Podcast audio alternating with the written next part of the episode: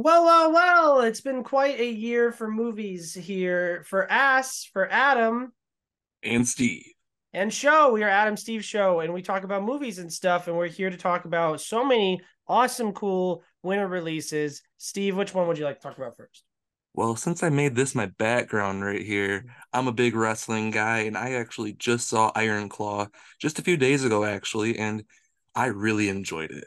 It's a movie I've been waiting for for a while. I'm I'm pretty familiar with the story. I obviously didn't grow up in the 80s when the Von Erich family was really huge in wrestling. Like, even though they were just in Texas, they were like worldwide known. Like some of them went to Japan and everything like that. So this is like one of the biggest families in wrestling history. But unfortunately, they were also plagued with a very, very just horrible tragedies in their whole family. And it's a very sad story while also being a very like entertaining and good story about this family who wanted to stick together and had this dream of being this wrestling family and unfortunately a father who wasn't the best guy but you kind of feel like he wanted the best for his kids but didn't really know how to do it that well so it's a complicated story but i thought it was done very well Yeah, it's definitely one that's very heavy. A lot of people coming out of that theater very upset. I am going to play hater here. I thought I think it's good. Like I give it a three out of five. Uh, it's probably closer to a four than it is a two, but I could not find myself getting as emotionally invested as this movie wanted me to because it was like watching a line of people like jump off, like the front of the line jumps off the cliff, and then they just waddle forward a little bit, and then the next guy jumps off a cliff. It's like just stop wrestling. Like it's Yeah. clearly not work. I mean, not all of the tragedies that happen in the movie is because of wrestling, but it doesn't really seem like this is a formula that is really working. So just, just get out, you know? Yeah, it's just one of those things that when you have the thing that you love, and unfortunately, it was because the kids grew up only around their dad being a wrestler, wrestling Mhm. was kind of all they knew. And when they didn't have wrestling anymore, they felt like they didn't have anything. So it was it was also it was just sad in that is that they had kind of no support system outside of if you're going to be a wrestler, then awesome, but if not, then fuck off is almost kind of what the dad was like. So yeah, it's it is a very sad movie. Like it, I watched it with my dad, and my dad was near tears a few times. I could tell because he's honestly closer to the the age demographic and everything of when he grew up and everything. So he was familiar with some of the Von Erich stuff, and yeah, it was definitely for wrestling audiences that were familiar with them. But I feel like it was accessible enough that it's just a good like family drama in a way too. Mhm. I was hoping because I didn't know anything about it going into it, and I was told it's like about a father who has his grips into his entire family, and I th- thought there was going to be more focus on that. Like I see it there, but I thought there was going to be I don't know. I just thought that was going to be a little bit more developed. Like the dad was a jerk. I don't really feel bad for the dad though. Like I know a lot of people were saying that after the movie. They were like, "Oh, he's such like I pity him." and I I don't really like pity him. Like like I don't know, he's just a jerk. and Well, like yeah, Zac even- Efron's great in the movie. He's fantastic. Yeah, and who Zac Efron played is the only surviving brother, Kevin Von Erich, and he was heavily involved in making the movie still. And he honestly even tells the story still too that he loves his dad, but his dad was not the perfect person. Like even at one point, they didn't show it in the movie, which was kind of unfortunate because if you were looking for more of that, there was more to the story of the dad. Like he ended up getting dementia later in life and ended up pulling a gun on Kevin and saying like he was the weakest son because he couldn't kill himself and different things like that. So the story got even heavier after the fact, but yeah, it's a very sad story. But yeah, Zac Efron fucking he got jacked for that role too because they're all very like huge, muscular Texas boys, and the man was fucking cut up. And I'm honestly Jeremy Allen White was really good too. I'm not like extremely familiar with him. Like I watched a little bit of the Shameless show, but haven't seen that Bear show that everyone loves him in. But the rest of the cast I really liked too. I wasn't familiar with a bunch of people, but the the coolest part about this movie for me too was being a wrestling guy. I actually know the guy who trained all of them to wrestle, and he actually even said straight up that they all of the wrestling stuff, it wasn't like stunt performers, it was all the actors doing it. So I thought that was really cool too, that they were committed to learning the sport of pro wrestling and knowing that it's not just like the fake stuff that you really think about. Like it's predetermined, but putting your body through a lot of that shit is tough. Yeah, it was cool. Like uh, how they were in sync. You know, like there's the one shot where they all go and hit the guy at the mm-hmm. same time, or their own respective guy at the same time, and they're really in sync. Uh, you brought up earlier how it uh, is based on a true story, and the people the, the story is about are like alive. Well, one of the guys is alive, and they were heavily involved. And I came out of the movie thinking, oh, the movie is worse off for that because like i'm watching it thinking oh the entire movie i'm like i'm ready for this scene this beautiful scene to happen which i'm gonna make it's gonna make me love this movie. The dad is going to be sitting down with zac efron and zac efron who just had kids and you know he's got the wife and everything the kids are you know they're watching tv i thought it was gonna be that exact scene in the movie and the dad was gonna say so when you getting them like when are they to start wrestling? And i just wanted to see like the horror and Zac Efron's face of like, dude, I've just watched like the negative impacts that this is this sport has had on my entire like family, and you want me to continue the cycle, like, but that's not the direction they wanted to go, and they wanted to show like the you know how obviously how tragic the story is, but like how important wrestling and how much they love wrestling and show wrestling in a positive light. Whereas I was hoping for something more like the wrestler you ever see the Mickey Rourke one? Oh, it's one of my favorite movies ever. But unfortunately, exactly. why they didn't go in that direction is because in real life, the Von Erich boys are actually wrestling now. like the sons are pro wrestlers too. They wrestle together, but honestly, it's still it's nowhere near where it was. Like Kevin's not that guy like his dad was, so I'm not too worried about those boys. But yeah, that's why they couldn't go in that direction because those boys are actually pro wrestlers now. Yeah, I didn't even know anything about like I didn't know this was all a true story or anything. So I mean, I think it's well made. It looks nice. The performances are really good. Especially, I had someone stand up after the press screening was like, "Oh, Zac Efron should be nominated," and I was like, "Ah, like it's a pretty stacked year." And I don't yeah. really think so. And then he's got the it's perfectly lining up with him getting the Walk of Fame. Uh, what is it? The the star on Hollywood. Yeah. Uh, so it's it's it's really nice timing for this movie, but I, I don't think it's doing too too well at the box office. Uh, it's an A24 movie too, right? It is. Yeah, yeah I'd, I'd love to see to it get any award attention because I really enjoyed it. It's a five out of five for me, but I don't see that really sneaking in. I mean, the performances were really good, but none of them really stand out because yeah, you were like you were saying, this is a stacked year already.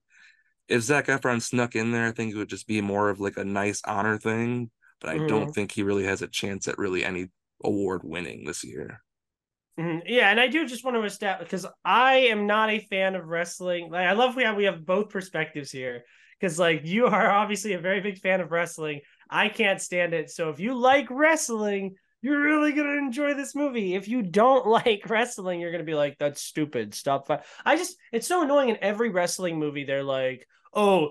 Someone goes, "Oh, you think uh like what you guys do is fake? Aren't you guys just like dancing? It's all choreographed." And they're like, "Oh, you think what we do is fake? we actually get roughed up around out there." But then they're like, cut to a scene where they're like, "Okay, so you're gonna do this move, and then I'm gonna do this move, and then you're." and it's like, well, we all know what's gonna happen. There's no like. I mean, you do like, know what's gonna happen, gonna but win? I'm just talking about like you're putting your body on the line for a lot of different shit. Like just knowing that someone's gonna jump off at you, you have to be ready for that kind of shit, as well as you have to like mm. safely get that guy to the ground too. Like it's all a teamwork thing in wrestling. Like it's not necessarily a competition, but it's a show, just like watching a movie is a show. It's predetermined. Mm. They're stunt. They're like they're honestly doing three jobs at once because they're a stunt performer, they're an actor, they're doing like a bunch of different shit while still trying to make it look believable while they know that how it's going to end and everything. But and especially when they're doing like the different ladders and different things like that. Like you can't really fake jumping off a ladder at someone and different things like that. Mm-hmm. No, I, I, understand that the physicality aspect of it is very real, and these people are getting very hurt. This movie is very clear that you can get very hurt by wrestling. I just mean that, like, like can you sports bet on wrestling? Like, can you bet on someone to win or whatever? They have like certain things about it now. I mean, it used to never really be, but I think you can a little bit. Like, it's on. They advertise DraftKings on it all the time now too, but I'm not really sure how it works. I was about to say because if we know what's going to happen, like it's, I mean, I don't know. There's uh, there's something to be said about people who believe like the NFL is rigged and like the NBA and MLB is all rigged. Dude, but... you there was one my brother actually told me a story once where he was watching like UFC with this guy's grandpa and he thought that the UFC was fake and that WWE was real. So there are a lot of people out there that still think that pro wrestling like is a reality thing. And back in the 80s when they were portraying it in this movie, there's a thing called kayfabe where they literally like you're not supposed to break that wall to the audience. Like if you're a bad guy and you go out to the fucking parking lot and someone's out there asking for an autograph, you're not allowed to sign autographs. You're supposed to be a dick outside too. Like you were mm. supposed to stick to that so they would believe that oh, that heel, is you. Right? Yeah. So like and if you were a good guy, you were act you were supposed to act like a good guy, do autographs, talk to all the kids and do that 24/7 like you could not be a dick because your job is a pro wrestling and that is your character 24/7.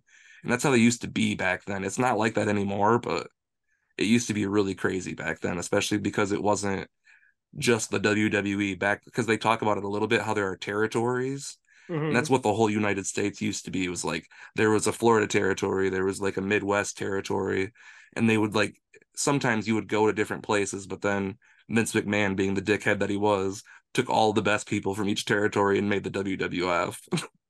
oh, and basically okay. choked out the rest of those territories and became not a thing anymore. Wow. So it's one of those where like by trying to build it up, you actually destroyed it. Or not destroyed, but you know, like he did what every like what kind of like America does, where they just try to take everything good and make it their own from all their mm-hmm. countries. Mm-hmm. Kind of like England did too. mm-hmm. Yeah, but uh, with this movie, I I don't know. It's very good. I'm happy people are liking it. I am the lowest of all of my mutuals on Letterboxd. I even had a buddy who called me to talk about like just other stuff and we talked about the movie and i was like thank you by the way for giving it three stars. And he's like you got to remember I, I give it out of four. So mm-hmm. like a three isn't necessarily like a 60% it's more of like a 75 and i'm like whatever man it's fine.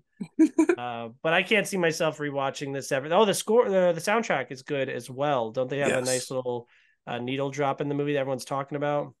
Oh yeah, there's a lot of different like soundtrack moments and different things like that, especially because it took place in the 80s, so it has that 80s rock that people love so much but i mean even that along with like the cinematography how they shot like the certain events to make it look more like the 80s time period and stuff like there's a lot of cool things and i mean the haircuts while people were making fun of them on social media quite a bit they are quite accurate to how this, how these dudes actually walked around back then so mm. all of it was very accurate to all of that too so there was a lot of love put into this as well so like he said if you're a big wrestling fan I think you'll get a kick out of this too. And I mean, some people like my dad's not the biggest wrestling fan, uh, especially now, but I mean, people that just like movies, I think like they might not love it as much, but there's a really good story here. Like if you're not familiar with it.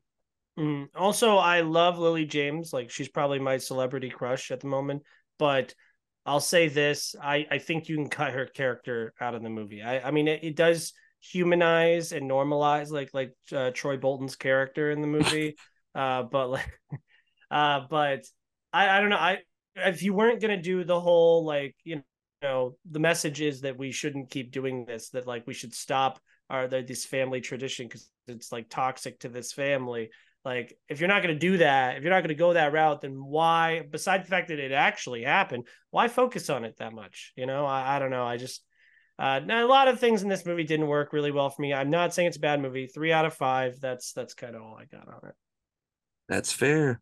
So let me move on to one that you might like a little bit more than even I did, mm-hmm. and that's that Timothée Chalamet sing along film with our boy. Oh yeah, director of our little boy Paddington, Wonka. So how did you feel about Wonka?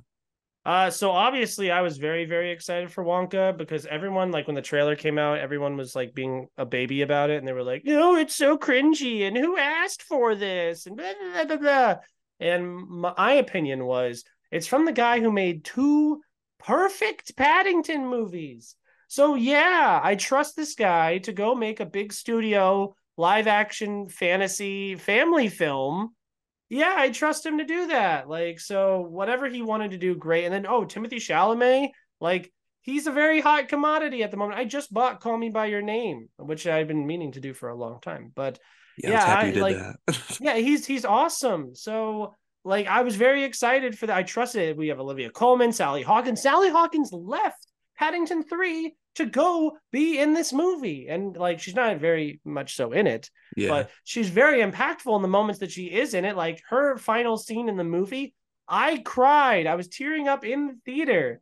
Uh, so needless to say, uh, I love Wonka. I got this like nice little like my buddy gave me a uh what's it called? It's like a, an apron that says Wonka on it. Uh so obviously like I'm a big he also gave me a shirt as well and they gave us candy at the press screening and I just had a big dumb wonderful smile on my face the entire time. I love the the soundtrack. There's so many songs here that I've found myself listening to over and over and over again. Actually, cuz I'm going to keep ranting. Uh, but so I'm gonna stop myself. What was your favorite song in the movie? Trying to remember the names of the songs. Just give me one That second, means it's not a good music. No, I'm. Like, No, you like would remember I, if it was I enough. straight up the next day, like it's still in my recently played on Spotify. Like I, was listening to it the next morning at like five o'clock in the morning.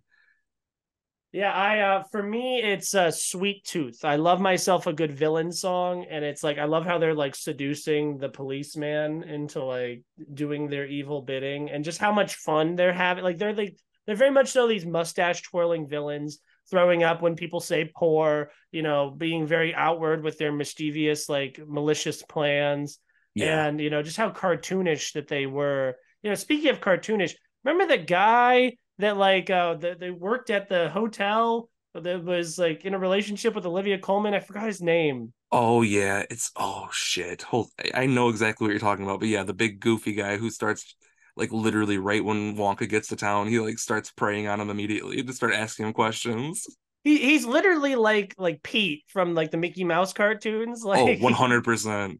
the teeth that like are so like jagged he's got the big thick mustache Mr. he's very hulking dude yeah i, I loved him and he has this like growling talk like I, I and obviously it's not like that but like Yeah, and they trick Olivia Colman, tell him he's like an aristocrat and that he's like rich. Yeah or like uh, some like war general like respected Yeah. thing. And and um oh yeah Olivia Colman's great too because she's just so nasty in this movie and like how much she's enjoying being such a nasty person. And um so it's it's a lot of fun to see some of these actors go out and like do these fun roles. But yeah sorry i cut you off. You said what was your favorite song you said? Uh, I think A Hat Full of Dreams is honestly my favorite one because it just keeps popping in my head all the time. Hmm But they're all so good. I mean, even my parents who aren't like, especially my dad, who's not the biggest musical person whatsoever, I think he might have enjoyed it just as much, if not more than me. Like he really enjoyed all, even all of the songs and everything. I mean, the humor was great. I mean, the guy, the older man who was actually in the the hotel or whatever that got down there in the basement doing the work. scrub it made- scrub yeah, it made me laugh so much because he's also from one of my favorite movies as a kid, The Little Vampire or whatever. hmm He was like the vampire hunter guy in that. So when I saw him, I was like, oh my God. So that immediately I was just into this movie. Keegan Michael Key, honestly, even though he was very goofy, it made me laugh with all the different chocolate shit he was doing. And there was just so much humor in here with the music, the the everything about it. I mean, the story was nice. It wasn't anything too crazy. And I love how they kind of like melded in the old songs from the original Willy Wonka movie into like Mhm. the score and kind of remixing the songs in a way, but not too much to where it's like weird pop remixes like they do in other movies. Like it was all very well respected of the original while still not like retreading on anything, kind of just telling this like new story in a way while filling in a little bit. Hmm Yeah, no, I I thought it was fantastic. I, Keegan Michael Key, you brought him up. I thought he was really funny too because he's very overexposed. Like he's in a lot of things like this, and I thought, especially like with his character, like Willy Wonka being a cab was awesome. I mean, he's not, but you know what I mean. Like just the fact like that the police were so corrupted, like ob- obnoxious, like cartoonishly corrupt. For that's- chocolate. That's the funniest yeah. part. the chocolate cartel, and then there's the chocolate ministry where like the chocoholic monks, cho- chocolate monks, or whatever Yeah. they call them. Uh, yeah, I thought it was really funny. Uh, you brought up the hat full of dreams. Yeah, right away we are given a musical number, and it's great. It's wonderful. It's fun. It introduced us to this world and to Willy Wonka himself. I love the how it's kind of structured by him losing the so- the twelve sovereigns that he comes into town with. yeah. Uh, so I thought that was great. I love um, uh, a world of your own that plays in the credits as well. That's the song when he like opens up the shop. Uh, that's probably my second favorite after uh, Sweet Tooth, and then I do want to bring up um, the song like the noodle noodle Oh, yeah. noodle. Ah, for a moment, yeah, because they're kind of like singing over top of each other, and that's when they have the balloons and the flamingos are flying, and then I love when they're like twirling around the like the top of the building, like there's like a little spire at the top, and they're you know going around. And it's like this wonderful magical like little cute little relationship between this young chocolatier and this poor little orphan girl. And she was great too. I thought she was really funny in this as well Yeah, there's not a person in here that was really weak at all. Like everyone did their parts perfectly, and Mhm. it's just one of those movies that you can just smile and watch the whole time. Like it's harmless fun. Mhm. oh and you never had chocolate like this there's two versions of that i think both are great obviously i like the second one more because that one kind of crescendos more uh, i love the dancing in the movie i love i love everything so much i um Yeah. i yeah i did want more sally hawkins in this movie but kind of the the lack of her i feel like added like emphasis to like like when she shows up at the end of the movie it's like oh Yeah. um, but yeah, I'm a huge fan. Do I think it's better than the Paddington movies? Probably not just yet, because I I do hold those very very close to my heart. So I need more rewatches of Wonka. Uh, how do you feel? How would you rank those three movies? Paddington one, I two. honestly haven't seen Paddington 2 yet. Still. Yeah, like I've seen I've saw Paddington 1, but I haven't seen Paddington 2 yet, but I need to.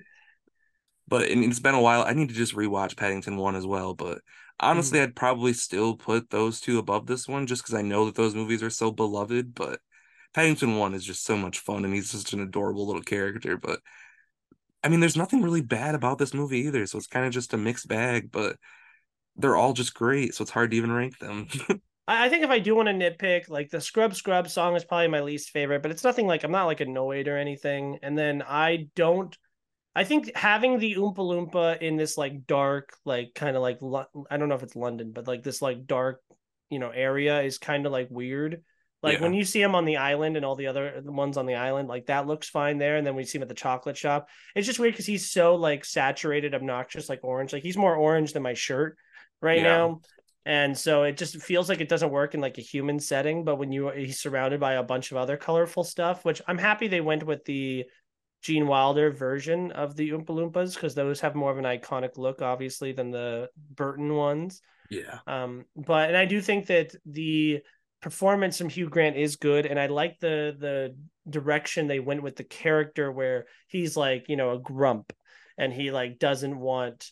Or like he's like all up in Wonka's business, and he's like even it extends to the interviews as well. You've heard Hugh Grant be like, "Yeah, this is an awful experience. I was in a thing, and I'm in my like you know I'm in my weird creature phase of my career, and this is all I can get for work. And I, I feel like all of that kind of adds to the bit of Yeah. the character. And I, you have to have the song, the oompa loompa doompity doo. Uh, but I do think that's like the weakest song in the movie both times that they do it. Yeah. And they look kind of weird. I don't know. I just think they, they look weird. How do you feel about the oompas loompas? It was bizarre looking. Like it definitely didn't like take me out of it completely because obviously they're gonna be cartoonish. Like the characters in themselves are just strange and can honestly look weird and still work. But yeah, they definitely looked a bit off. But Hugh Grant, it seemed like even though he like in the press he's making a joke out of it, it seemed like he was having a good time playing around. He's kind of he just fit that role that of like a little asshole who's determined to just fuck with this guy more than anything. hmm Oh, another question I have for you is: you said Timmy Jim is great. Uh, I, a lot of people don't like the Johnny Depp version, and Gene Wilder's version is like goaded. So, how do we feel about Timmy Jim in relation to those other two very distinct performances?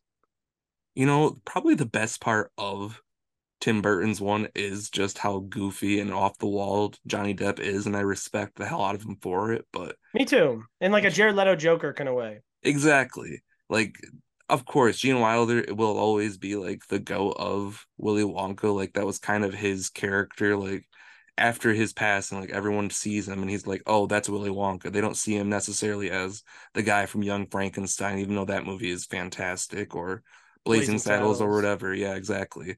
It's just it's always going to be Willy Wonka, and that's kind of why, almost in a way, it felt like Timothy was kind of putting on the Gene Wilder role, obviously, but at the same time, it didn't really feel like he was mimicking him. Like it still felt enough originality to it. So I oh would yeah, I still don't think he was mimicking me at all. He was definitely doing his own thing. I feel like, but it Yeah, wasn't as like intense as uh, Wilder's. You know. no, yeah, it was definitely more subdued, and I, he definitely like had. I like his singing more than Gene Wilder, just if I'm being honest. Oh, I never even thought about it in that regard, but I would agree. Yeah. Yeah, I like this. Like this music in that movie obviously are very good, but I feel like these songs I will probably like. I've never really gone out of my way to listen to Willy Wonka soundtrack ever, but I'm gonna go back and listen to Wonka's, and I don't know if that's necessarily a saying it's better or whatnot, but it's just more my taste, I guess, in the way. Because obviously, I'm a huge like Greatest Showman guy. It's one of my favorite soundtracks ever, and this soundtrack kind of reminded me of it. Like not as epic to me, but the songs kind of reminded me in a way of like the tone and everything and what they were going for in certain Oh, just very scenes. happy and Yeah, uplifting. Like, isn't this wonderful? Isn't it exactly. magical? Uh, yeah, I think that obviously, I I think Wilder's much better. There's sometimes where like, uh, Timmy Jim's trying to be kooky and he gets a little close to like the Johnny Depp Joe, uh, not Johnny Depp Joker, Johnny Depp Wonka.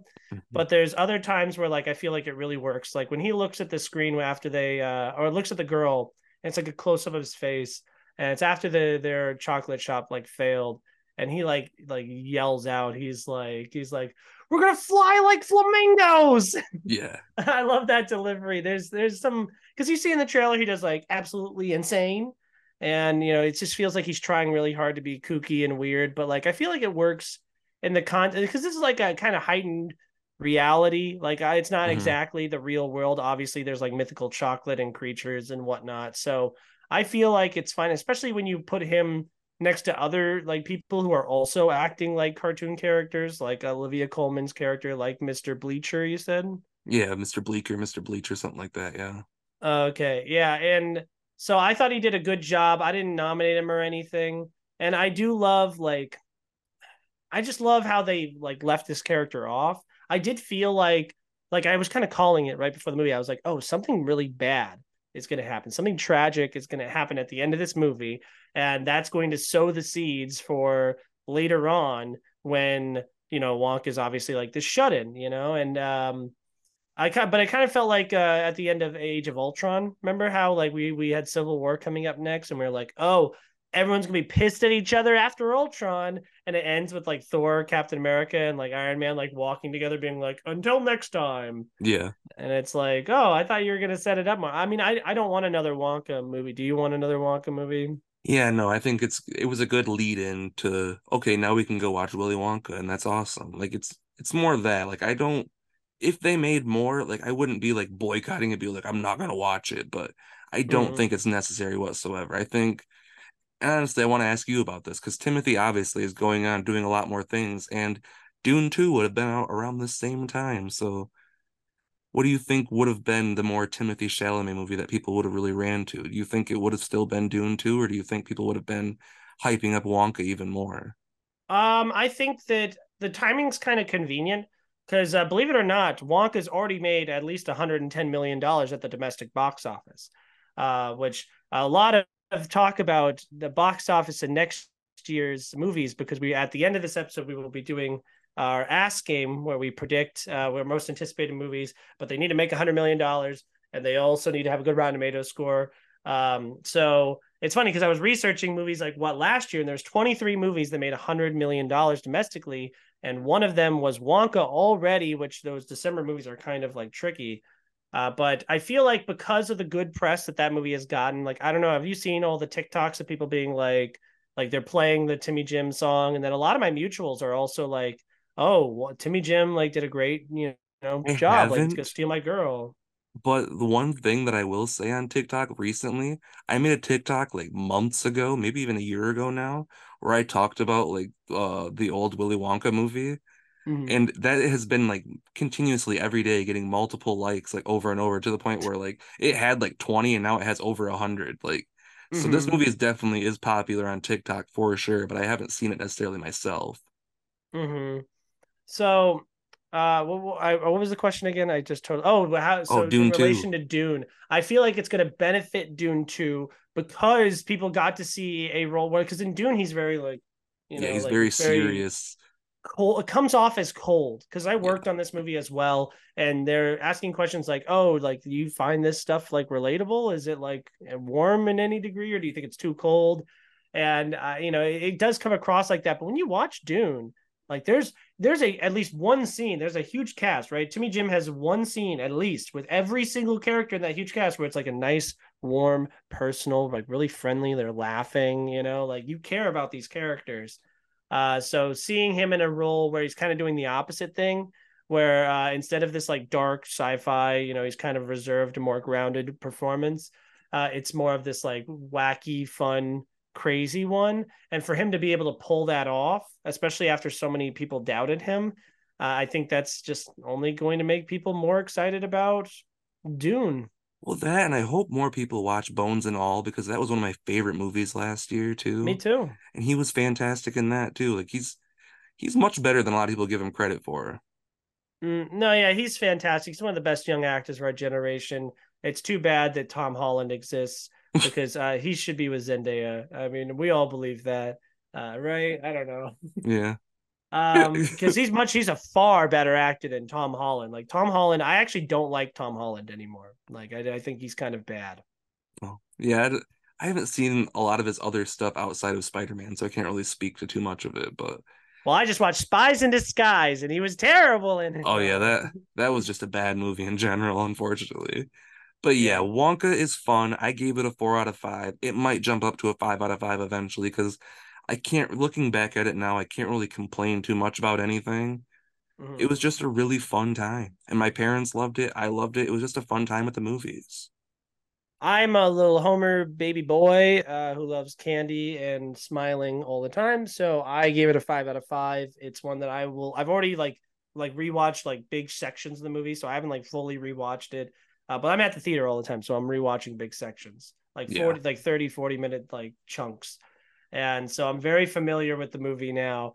And I, it's one that I'm going to be rewatching. I think it might make my top 10 list. I still have to do like another round robin bracket of all my five star movies uh, but it's it's one that really hit me on a personal level. Uh, and I will say another thing about the movie is I didn't feel, which uh, you saw the Hunger Games prequel, right? I did. And I guess we can kind of transition into that because it sounds like we're done with Wonka. But uh, my one thing I like about Wonka that I don't like about Hunger Games is every time that they do a reference, like they're both prequels, every time they do a reference to the original franchise, I'm like in Wonka, I'm like, oh, okay, like like at the end with the you know the golden ticket and like you know and you know all the Oompa Loompa stuff and the blah blah blah blah blah. Whatever. you telling me you didn't like the Katniss plants when they found those? Oh, that's so annoying. That's so annoying when they're just like, what's this plant called? Oh, I think it's called Katniss. And then they like Yeah, it was- for everyone to cheer. Dude, it made me so because my my fucking theater was like quiet too. Like there were only like probably like six other people in there maybe. Mhm. But yeah, there wasn't a fucking like haha or anything like that. There was just a silence, and I was like, that's exactly what I wanted out of that. That was not clever. It was just a fucking annoying thing that they had to do. Yeah, and they'll be like, because I watched it at press screening, and I was like, I just like realized that I was sick midway through the movie, so it definitely hindered my opinion of it. But yeah, there there's like a moment in the movie where they're sitting there talking like, oh blah blah blah, this happened at District Twelve, and it's like, ah, I know Katniss is from there. I get it. Like, it's just felt so cringy every time that they were like, because again, okay, Wonka, if they're like, oh, remember, remember Pure Imagination? Like the last time we saw that song on the big screen, I mean, did we even see it in the I don't think we saw it in the Burton one, did we? I honestly could not tell you. Like I own the movie on Blu-ray, but I have not watched it since 2005 when it came out. Dude, I had the birthday party. You know the movie theater birthday parties that they do? That, yeah, that was me for uh, Charlie and the Chocolate Factory. So even if they did Beautiful. play it there, that's like what 2005. So it's been like like 18 that, yeah. years. Whereas Hunger Games, we had the last one in 2015. It's not even been like eight years. And you're like, hey, remember the Hunger Games? And I'm like, yeah, that was like a minute ago, you know? Uh, so I don't know. I'm not a huge fan of this Hunger Games movie. How did you feel about it? You know, I definitely enjoyed myself, but my biggest complaint is why the fuck was it over two hours long? It was way too long. I was in that theater and I was like, I right when the games ended, I was like, all right, let's let's start wrapping it up here. And then we went on for like a fucking another hour after that. and it mm. was it just felt unnecessary. Like I liked some of the story, and I was like, but Snow is like turning into like a school shooter at some point, especially after he cuts off his hair. Like he just started freaking me out more than anything. But it was a fun story. I didn't hate it. I'm I'm not the biggest Hunger Game movie fan. I read all the books and I definitely prefer them over the movies. Mhm. Huge Catching Fire fan, but this was a good movie. Like I liked Rachel Zegler in it. I liked the other guy who I can't remember his name, but all the performances were good. I Viola Davis was amazing. I really liked her just like playing off the wall weird lady. Yeah, and I mean even even little Peter Dinklage, he was fun too, but nobody was like outstandingly great. Mhm. I liked this I liked the song more than I liked it in the original movie. Oh, are you? Yeah, Are you? I like the little Uh, like twang to it almost. I I will say it's funny because there's a couple things you said that I would like to address. So first of all, uh, you said no one was uh, fantastic in the movie. I will uh, argue that Jason Schwartzman is inspired casting. I take that back. I will take that back. Jason Schwartzman was a perfect person for that role. It was brilliant. there there was some much needed levity with his character because it's a very dark and dour like movie. Uh, so I really enjoyed him a lot. And yes, uh, uh, Olivia, um, shoot, oh my god, I just totally bl- blanked her name. What's her name again? Rachel Zegler, Oh no, Viola Davis. Viola Davis. Oh yeah. yeah, sorry, I don't know why I thought Olivia. Viola Davis and Peter Dinklage are are much more interesting actors to watch than like Rachel Zegler and Rachel Zegler's boyfriend, and then Rachel Zegler's Nazi boyfriend. Yeah, that's what it felt like. It just felt like like a Nazi youth movie. Uh, you know, especially since like I watch interviews and this guy does not have blonde hair, so he like dyed his hair blonde, which kind of works because it's like you know he wasn't a Capitol person, and but he's masquerading as a Capitol person hmm and he's obviously like actions speak louder than words you know what i mean actions are are more important than anything so i don't care what you were born into you are actively doing like like little nazi boy things Oh, so he was just power. It was all power. If he had power, that's what he wanted. It's what he needed. yeah Didn't and, care and who so he to fuck over to get it. it was kind of cool to see like a devious like plotting character be our lead it kind of felt like um did you ever this is a weird comparison did you ever see total drama world tour No, yeah i, I didn't expect you to I don't even like. I'm not even remembering what that is. It's a sequel. Did you ever see Total Drama Island? How about Is that that? the TV show on Cartoon Network? Yeah, animated. It's Canadian show, and like it's like I- Survivor for teens. Yeah, I watched it sometimes, but I was kind of out of the demographic by the time it came on. I think just about. All right, that's fair. Yeah, because you're a little older than I am. But uh, yeah, so I I was like Total Drama World Tour might be my favorite season of television like ever. And my favorite it's because Alejandro is this new character that's added, and he's like this really hot guy, and he's like really smart as well. Uh, and he is like kind of like the lead in this season, and he's a brand new, and it's really awesome because like the first two seasons they don't like they're all the same characters. So this third season is the all the same characters again, and Alejandro and someone else. And the whole like main thread of the movie is he's like deviously like plotting to one by one get every person out, and he does. He's like awesome. Like he'll like flirt with the hose and then like trick them into getting themselves voted out. And that's how I kind of felt like here because he's just like actively trying to win this like big like game, you know, and he's just like deviously like picking people off and doing these little things and cheating Oh, people yeah. over. So I thought that aspect was cool. And then the other thing you brought up uh, was the twang to like the the music that she sang. So you know how she had like this like southern accent going. Yeah, that was that wasn't good. She was in and out of it so often that I was like, no, you should have just like not done an accent. Well, it makes sense because uh, District 12 is in the Carolinas area, so she would Yeah. have a Southern accent. But then why doesn't Jennifer Lawrence or any of those other people in District 12 have it? Is that much time passed? And then the only explanation there could be for that, you can tell I'm getting upset because my voice is getting more higher, like Charlie Day. Uh, it- it's like they're a traveling music group, so maybe they pick this stuff up, you know, on the road. Maybe I don't know. I don't care enough.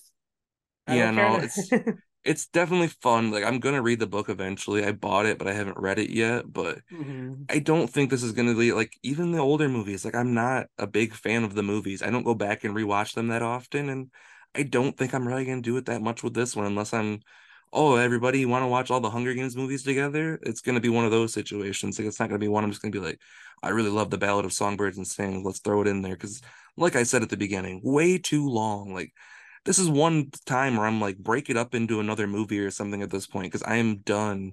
Like, you mm-hmm. could have crescendoed here and it would have been easily like a four star movie for me. Like, I was down. But once it started just dragging along toward the end, I was I was just done because I'd already. It was also the second movie I saw that day, which we're about to talk about the first movie I saw that day in just a moment here. But mm-hmm. yeah, I was just ready to get out of the theater at that point too, especially because it just felt like it was dragging on and on. Yeah. So to to address the book, it's easy for me to be cynical about this story because from my understanding of the timeline of real life events in Suzanne Collins' life, is she wrote the Hunger Games books, they made the movies, and then I think in like 2020 is when she came out with the Ballad of Songbirds and Snakes. And and now they're doing this movie. So it feels like, okay, I did this thing, it was successful. Oh, can you do more? Do you have more that you can mine, more content that we can do? And so this just feels like, uh, oh, it was successful. So here's some extra stuff. And that's really sums up how I feel about this movie. If you are a diehard Hunger Games fan, if you've read all the books, you know, or even if you're just like a casual fan, you saw all of them and you really liked all of them, I guess then then this movie you'll get something out of it. You will enjoy it. I don't think it's a bad movie. I'm not saying like if you not have a previous attachment to the Hunger Games that you're gonna be like, the fuck is this? Yeah, Like you might enjoy it. But I yeah, I give it like a three out of five because you're right, way too long. And I went with someone who read the book and was like, Yeah, well, there was so much more in there that they could have even made it longer. And it's like, Jesus. But yeah, no.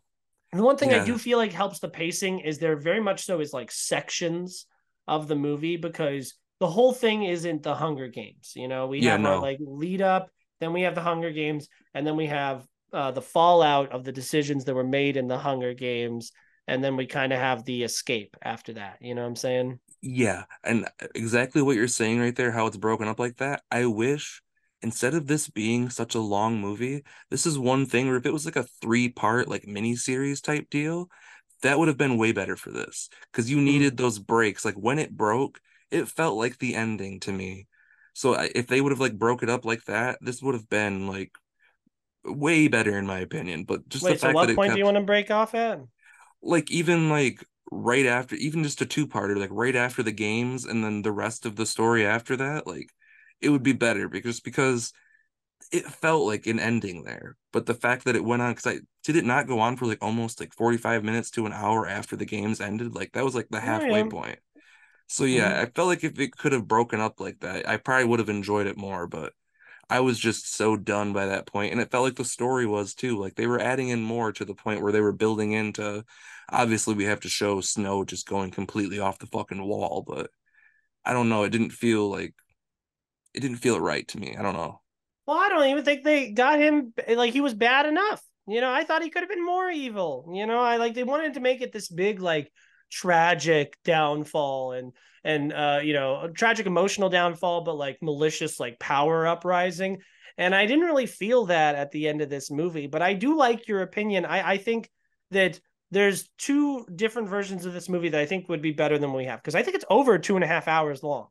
It's uh, something. It's ridiculous. Yeah, so I think either make it a shorter movie, like cut it down to two hours, cut out a bunch of the fat out of the story, maybe cut some characters like like the fucking Rachel Zegler's boyfriend.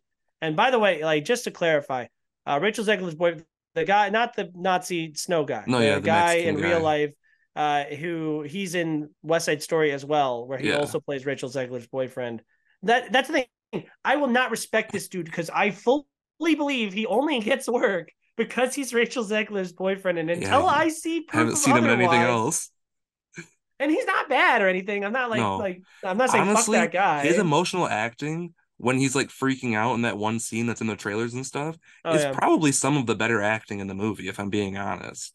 Like he Mhm. definitely like played up his emotions there, and although it wasn't that believable that he was Peter Dinklage's son, I thought it was still a fun character. He's Peter Dinklage's son. I'm pretty sure that's what they were hinting at that whole time. No, dude, he he has rich parents. His his family is. I watched this over a month ago, so I, I I might be wrong, but his family is was in one of the districts, but his father was really wealthy, so he through his financial influence got them to up- upgrade to like the Capitol. But they're kind of viewed in this like mud mudblood kind of like like you're not really one of us. And so they're trying to do like the good way of like making peace happen, where it's like like they're like the Democrats of like they're like yeah we're trying just to weird fix that they, things but like, they're not doing anything in the you know? classroom scenes and stuff, the way they just kept looking at each other, I was like, is that like his dad or something? It was very confusing to me. There might like, be something going on there that I don't know. maybe it's his dad's friend or something. Like, I'm not sure. Maybe it's just because they know each other better or something. I'm not sure, but it felt Mhm. weird. I was like, is it supposed to be like his dad? I don't get it. Yeah, but but yeah, so either make it like a two hour movie, cut it down a half hour, you know, and just admit that the story isn't like that interesting to last two and a half hours, or if you really believe in the story and you really want to double down, I don't like when they like. I think catching not catching fire, mocking Mockingjay being two parts sucks, right? Yeah, no. So, Yeah. but I would be more open to kind of a Rebel Moon situation. Like, let's give give me, or no, more like yeah, Rebel Moon, but kind of like Matrix, like the two sequels. Give me two 90 minute movies.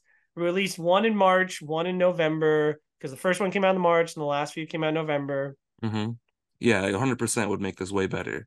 Because, like I said, I don't, there's not a whole lot I dislike, especially story wise. Like, I liked where it played out. It was just, it just felt like we were dragging on far too long. So, if you broke it up like that, I think it would help tremendously.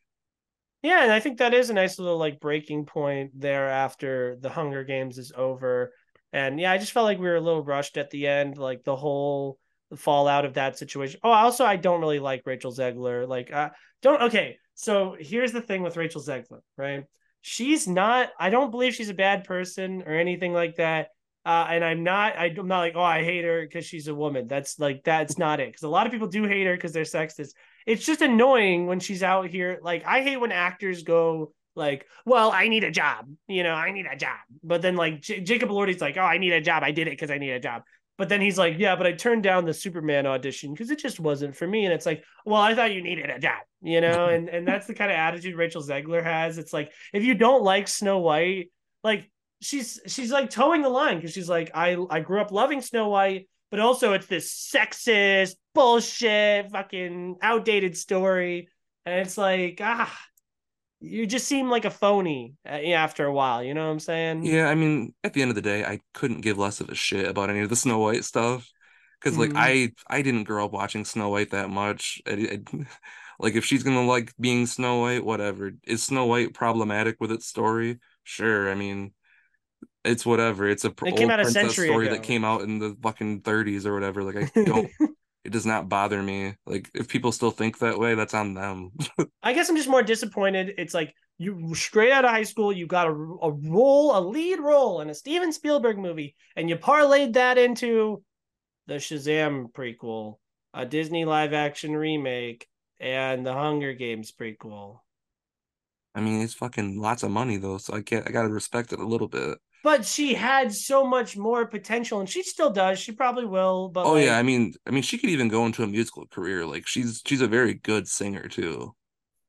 yeah and she's gorgeous and i do think she has a lot of personality. I think she's a good actress. I just I, i'm i'm she's overexposed at the moment. I'm done with her. She needs to win me back. I, I need to be won back you know Yeah, I'm all right with it anyway. Like I I haven't disliked any of her roles too much so far. I think the accent work in this one was probably some of the worst stuff she's done so far. But yeah, I overall this movie's fine, but the movie I really want to get into right now is the movie I Oh, saw earlier that three out of five I, I give it a three what'd you give it Yeah, I think I put it at like a three and a half or around a four or so, but it's definitely leaning more three and a half to three. But the Mhm. movie I really want to talk about, the surprise hit that everyone's talking about right now, that I'm real so happy they are, is Godzilla minus one. Holy shit, did that movie just come out of nowhere? Because unfortunately, a lot of people in America aren't paying attention to Japanese cinema very often. So I had no idea that a new Godzilla movie was really even coming out that much. I know like the Godzilla Kong one's coming out next year, but I had no idea that one from Japan was coming out, and this movie was so, so good. I mean, everything about it. Godzilla was like a badass, just like tearing up shit, like way better than before, honestly. Like it felt like one of the older ones that I grew up watching, like with my dad, like the black and white shit. The Mhm. the soundtrack in it was so like just played up to the scene so well of like so impactful and like intense when like Godzilla's tearing through the cities or like when they're all planning to go attack Godzilla. Like you feel the emotions the whole time, even though obviously you're reading subtitles, but all the acting is still just so emotional and just it gets you into that story so much. And if that's one that I did not feel any runtime whatsoever. I could have watched like two more hours of just Godzilla tearing up shit and all these guys planning it. But even the story around it too of just this guy who obviously right at the beginning is kind of like down not really doing that well and then throughout all of this crazy shit happening his like hero's journey like grows and grows so everything about this movie was kind of perfect mm, i loved it i was late to the train. Like I think I saw it the following week after everyone was freaking out about it.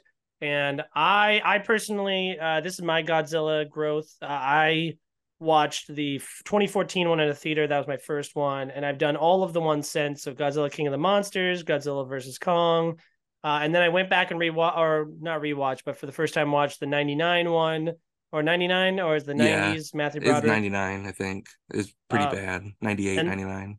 Yeah, and then I went and before I watched this one, I watched the 54 Godzilla, which I do will say is my favorite Godzilla movie now. Yeah.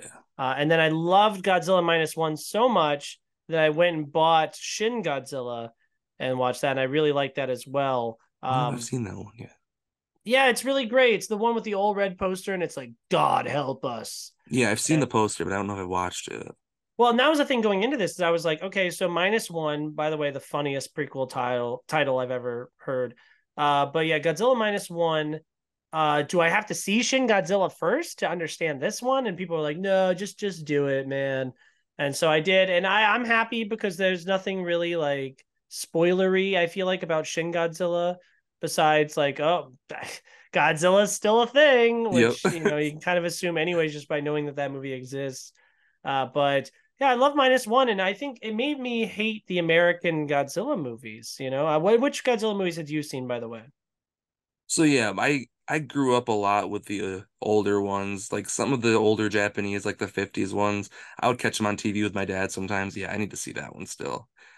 But yeah, I grew up with those ones a lot. The '90s Godzilla, that movie is so fucking bad. Like I did not like that movie. Even as a kid, I didn't really like it that much. And the 2014 one, not a big fan of either. I was because it was kind of sold as being Bryan Cranston's movie, and then yeah, spoilers, he fucking dies in like the first twenty minutes. The trailer rips, becomes though. the brother and sister love story, which always made me feel uncomfortable after oh, watching. They were gonna be a twins a year later. yeah, yeah. I think I saw that before I even. I don't think I actually saw the 2014 one in theaters. I saw it after I saw Age of Ultron, so that was funny. But yeah, I I enjoy like the King of Monsters one. I thought was fun. I liked Godzilla versus Kong. I actually got both those on 4K recently. Like I enjoy those for the most part. I'm not a huge like Skull Island fan, even though a lot of people like that movie a lot. And I mean, yeah, going into this, like I always love like creature feature horror movies like that, just like monsters tearing shit up. So I'm always down for that. But this one was purely exactly that. Like the story was actually much better than I ever expected it to be. Like mm-hmm. just the pure emotions and how everyone got so like amped up, I guess, to like defeat Godzilla because he was tearing up their home and shit like that. Like there's definitely some parts where I was like, holy shit, they got me amped up. Like I'm ready to go fucking fight Godzilla too. But it was just a really fun movie. Like if you like just going to the movies and seeing a big spectacle that actually is not just a superhero movie, this is the movie to go check out because it was just it was that it was just everything you kind of want out of a monster movie. Mm-hmm. Yeah, it made me embarrassed for the American ones because and the American ones we're always like, oh, stop with all the human stuff. You're making movies too long with all the. I don't care if Millie Bobby Brown, his parents or her parents are getting divorced or any of this other shit. None of it matters to me at all. And, and then I realized watching this movie, I'm like, oh, oh, it's not that you know human characters are bad in a Godzilla movie. It's just that America makes shitty human characters yeah, they don't, Godzilla movies. They don't actually take the time to write out their characters because they think, oh, we're just here to watch the monster the whole time. But if you actually make characters that people care about, it's gonna make it a better movie. But apparently, people mm-hmm. just can't get that into theirs. Mm-hmm. I love the main character in Godzilla minus one. I, I love the whole like, is your inner war over? Like fighting, continuing to fight the fight, like what it means to like serve your country and whether or not you should die for your country. Yeah, pla- and... placing it in the time period that they did was perfect for that because Japan was very down after like in that wartime and everything. Like they were not hmm anywhere where they are now. So it was perfect to pick that time where everyone was very negative and kind hmm of down. So yeah, it just worked perfectly. Yeah, the triumph at the end. Like I know hmm exactly what you're talking about. You're like, fuck yeah, I want to fight for fight Godzilla. Yeah. Uh, and Godzilla looks cool, and like you said, the music's great, and it, the effects are really good as well. Uh, I I love this movie through and through. Uh, it's funny we just talked about like three prequels in a row. I never uh, realized that, but um, it's funny because I I've, this is a five star for me, and I Oh gave yeah. Wonka five, I gave Iron Claw and uh the the uh, Hunger Games of prequel Songbird three. Sing I, I think that Iron Claw is better than Hunger Games, but I think I Wonka's one I'll rewatch more and I will love more. But I, I'm trying desperately to get Godzilla minus one into my top ten. It's just there's so many movies this year that I love so much, and I hate to say this, but with the barrier of subtitles, it's one that's like hard to be like, yeah, let me just throw this one on to fall asleep to, and then I find myself watching the whole thing. You know what Yeah. I'm saying? Yeah, it's it might sneak it's right now I think it's in my top 10. I'm not sure if it'll stay in there. It might just Mhm. be a recency bias, but it's gonna be interesting because yeah, this movie this year is like so stacked with so much different stuff, but I'm excited to watch it again. It's such a great movie. If you haven't gone to see it and you like the American Godzilla movies, go out and see it as soon as you can. Try to see it in a theater if you still can, because it needs to be seen with that spectacle kind of just Mhm. on the big screen. I think it really plays to all of that too. Oh, I saw an RPX and like the seats are shaking, and it was it was a real fun experience. Uh, I really love this movie, and I love seeing it succeed so much here. And it was awesome because like two weeks in a row, it was Japan because Yeah. we had that, and then Boy and the Heron, which I loved so much. I, I like this more than that though. I Uh, but unfortunately haven't got to see that yet, but I really want to. oh, it's great, especially watch the dub. Uh, but uh, yeah, the Shin Godzilla definitely check that one out as well. I I bought the Blu-ray because it came with a digital, and the digital is for Crunchyroll, and I was like, I don't use that, so I'm not gonna use that at all. But I used to, but I haven't in years. yeah, but uh, I, I offered it to Tyler because he's more of an anime guy. Yeah. But whatever. Uh, yeah, I'll give it to you. Honestly, if you want it, I'll give it to you because I don't have any use for it. Uh, but yeah, great movie, great way to cap off the year as well. Yeah, it's a five out of five for me. I I, I cried. I was horrified. It's a scary movie, you know. Oh yeah, it's a five out of five for me. Yeah, definitely check it out as soon as you can. It is like it's right up there with the original Godzilla. So if you're a fan of that one especially, you are going to love this movie.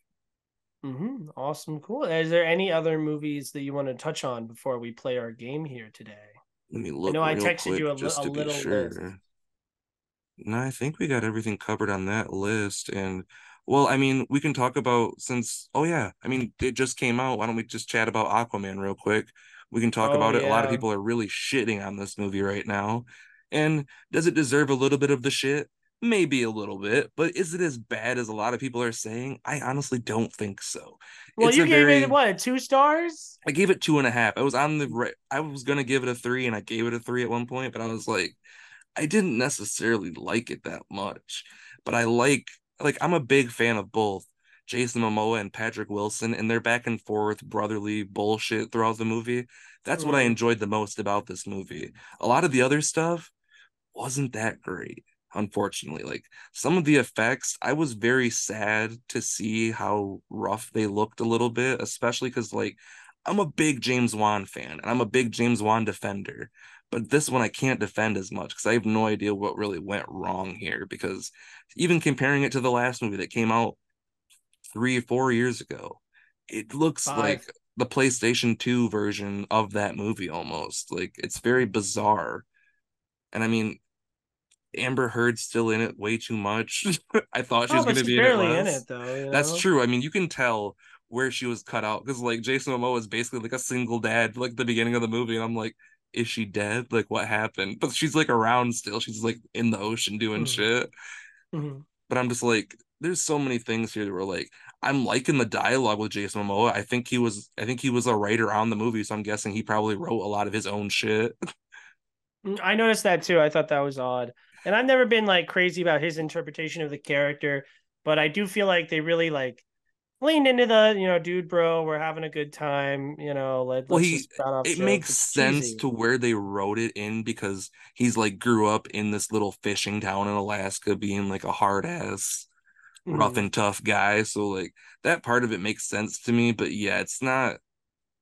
I'm not a huge like comic book fan, especially with DC in general, so I can't speak to a lot of the original lore stuff when it comes to that. But yeah, I mean, even the stuff in like the ocean and everything, like none of the story in this movie, like I can't even barely remember half the shit that happened other than like Black Manta wanted revenge because his dad got killed, and that's pretty much all I can really think about at this point. He like got his Mhm. little crew together, but nothing really that memorable happened in this movie either. Yeah it's very thor the dark world you know our our god you know dude bro long hair guy you know teams up with his formerly evil brother breaks him out of prison so that he could stop the new bad guy and i do think manta was a little bit of a waste because he's fun there's some funny dialogue with him uh, and you do like he faces off against the main hero once every act. It's awesome. You get a lot of face to face time. And then all the Patrick Wilson stuff is fun as well. He's a really good actor. I love when he runs like Naruto runs. I noticed it the first time and I was like, the fuck is he doing? And then later on they bring it up and I'm like, yeah, wait, when he swims, he wouldn't use his arms really. So that makes sense. Uh, but and I like the direction they went with his character. There's a moment where someone who's been giving him a lot of shit throughout the movie is in trouble, and you know he kind of gives him like a, you know, it's like help me, brother, and like he's just like, mm, and then like leaves out that scene. I was like, anything can happen. Oh my gosh, what's gonna happen? Yeah. Um, and I like to think that I don't know. I I really like that direction with the kid because that was what I liked about the first movie. Is there was a personal connection with all the villains, and we get a lot of face to face time. Um, I do memorable stuff, dude. There's plenty of memorable stuff. Remember Boss Nass? I mean, it wasn't Boss Nass, but Martin Short plays this like you know fish creature, this like uh, Jabba the Hutt esque fish creature, and he's Oh, like yeah, a little bit, yeah. yeah, they have that little fight down there, and then there's so many weird sea creatures. There's a guy with the claw who keeps coming off. Yeah, Uh, if the they would just lean into more of that weird shit and not do like the story itself, I just didn't care about it as much. Like take Black Manta out of it at this point and just do more weird shit in the ocean and kind of just make Atlantis Mm, more fun and broad broaden that more, I think, and I would have had way more fun with this. they got a little octopus guy that they're friends with. Yeah, that made me laugh, especially when they were like trying to get him to open the door and shit like that. hmm Oh, and then the ending of this movie is fun. I, I think it's kind of perfect because it mirrors the ending of Iron Man, which it's uh, poetic that like the end of the DCEU would mirror the beginning of the MCU. Uh, but oh yeah, and then there's a whole like Black Panther type beat to this movie because it's like, oh, we have this like super secret town full of awesome technology and stuff, and we're cut off from the world. But I, I I think that we should join with the other world and like that whole debate. So it just feels like a lot of derivative stuff, but it is very cheeseball fun. Like it's an elevated, like like a big budget B movie. And I, you know what? I'm not crazy about the first one either. I give both of them a three. And I'll tell you what, this one's 20 minutes shorter. And wait, it's 20 minutes shorter. And there's another thing that I liked more about it. But yeah, I feel like I'd rather watch this one. It's kind of like the relationship between Doctor Strange and Doctor Strange 2. Like I feel like the first one's the better movie but like I'd rather watch the second one. There's more things I like in the second one. Yeah, the second one's way more fun. Yeah, I could definitely see that. Like I haven't watched the first one. Mhm. Not I definitely watched it once after the theater because I bought it, but yeah, it's not one I go back to rewatch that often, but I don't can't really think of anything I dislike about it too much. I just that Oh, this one, not that yeah, there's also me the Amber either. Heards and much less of it. That was the other thing that I was like, Ah, wow, yeah. immediately better. Yeah, I mean, But even uh, she even though they cut her out of a lot of this, I feel like she would just should have been cut out in general, but that's just me. Yeah, and Nicole Kidman and the rest of the cast honestly didn't feel that even though they had big names, like they weren't really necessary. Mhm. Like it was pretty much the Momoa Wilson show almost, and like featuring fucking Randall Parks, who I like in a lot of other things, but in this one, he's really got on my nerves a little bit. yeah, he kind of has that. Um, oh my god, I was gonna reference Bob from the Batman '89 movie. Oh damn. Uh, like, like he kind of felt like the like the bumbling henchman I mean, who almost he was almost getting to that range of like fucking what is it? Is it Darcy in the fucking Thor movies? Oh, you The thought he dark was haired that annoying? movie? Yeah, yeah. At parts, I mean, he was just like basically like being saying what was happening on screen and being like, ah, this is happening. And it's like, dude, you are way funnier than this. I've seen you on like Fresh Off the Boat. Even in the Marvel universe, your character is way funnier than this, but it, it just wasn't hitting for me whatsoever. And I'm actually a big fan of his. So it was really sad. Yeah, I think that I put this in the kind of the realm that I put like The Conjuring 2. Like, oh, this is an obligatory sequel that you kind of like had to do. Uh, but I can't wait. Like, the next movie he's gonna make is like a Book of Cthulhu or something like that. And there's clear like love of like the the horrors of the deep sea. Like, I love you know the Lost Kingdom. They have like those like knights or whatever, and they got like they're like all black with like the green eyes, and they got like the green smoke coming out of them. That was badass, man. Yeah. Uh, and like, remember the creatures from the first movie on that little boat? and like all the creatures coming out. Yeah. Give me Yeah. a James Wan monster movie in the water. I'll take that. Absolutely. I am 100% down for that. James Mhm. Wan, James Wan horror-esque things, I'm always for. And I know a lot of people were like, "Oh, the mid-credit scene is kind of the perfect send-off to this like DCEU." I will still maintain that seeing George Clooney is still the funniest like way for the DCEU to end. But yeah, I just want to say like thank you to the DCEU for better or for worse. Uh, it was interesting. Yeah, man, like I there's movies in there that I'm always gonna go back and watch just for fun. They might not necessarily be the best movies, but they're movies and they're fun. they're movies. You're right. They are movies. Uh, but yeah, I don't know. I don't even feel that. I have, I have way more thoughts about it, but uh, three out of five. Yeah, it's I I'm gonna change mine to a three out of five, I think too, because I definitely like it more than I hate it. But that's where I'll sta stand stand on that one. All right, good, good, good. Well, um, we should move on to our game here. I do just want to say congratulations officially now that the Marvels has seemed to end its uh, theatrical run with $84 million domestically. And Aquaman, I think, is at 58 million, and there's like two days left. Not happening, Chief. Yeah, So, um, congratulations to Steve for winning uh, the ass anticipation game. Woo! ass play, if you will. And by the way, what a what a time for you because you are in the finals in our Dynasty Football League, correct? I am, and I think it's honestly I'm looking pretty good so far. I think CJ Stroud's gonna play, so I'm feeling a lot better than I did a few days ago when he was questionable. There you go. And just to recap last year's ass anticipation game, uh, Steve wins with 618 points, uh, and I lost with 460, which means I am down 158. So I'm at least two movies away, which makes sense because you had two movies that didn't qualify because they didn't make $100 million. And I had four movies that did not qualify because they didn't make $100 million. Uh, your highest highs were Mission Impossible uh, and John Wick with a 96 and a 94, respectively.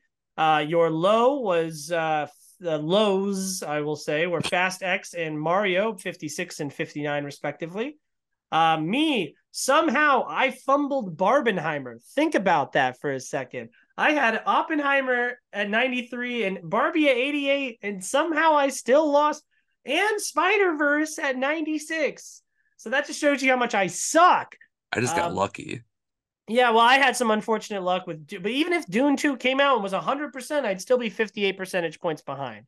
Yeah, So and I can't unfortunately, with fully Denis blame it on box office, you can't even really bet on that too much either. Because his luck, unfortunately, people just he's one of the best filmmakers out there, but people just don't go out and fucking see his movies. Yeah, it's unfortunate, but at least we know that it's like, hey, well, there's going to be a gr- great movie that comes out next year. So, So uh, 2022. just for a question, real quick, since you didn't Mhm. get Dune two, is Dune two on the table for this year for me now? It is.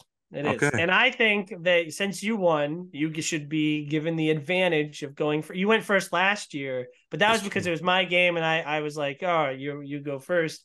Uh, but I do feel like the correct thing would be that the winner gets the advantage of getting to pick first. Uh, so I'm making out our little list here. All right, while you do that, I'm gonna grab my phone charger. I mean my laptop charger. All right.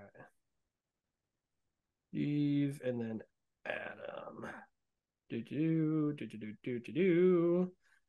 movies are cool and movies are great. Movies are favorites all the time.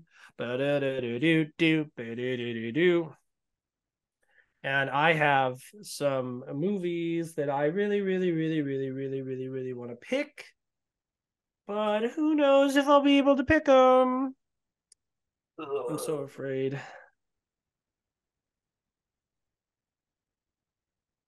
All right. Well, uh, let's see. Do do do do do. Actually, I'll keep it here.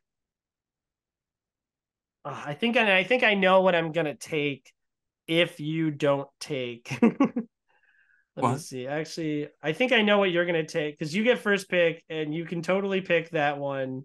Um, but I try. You think you know what my number one is?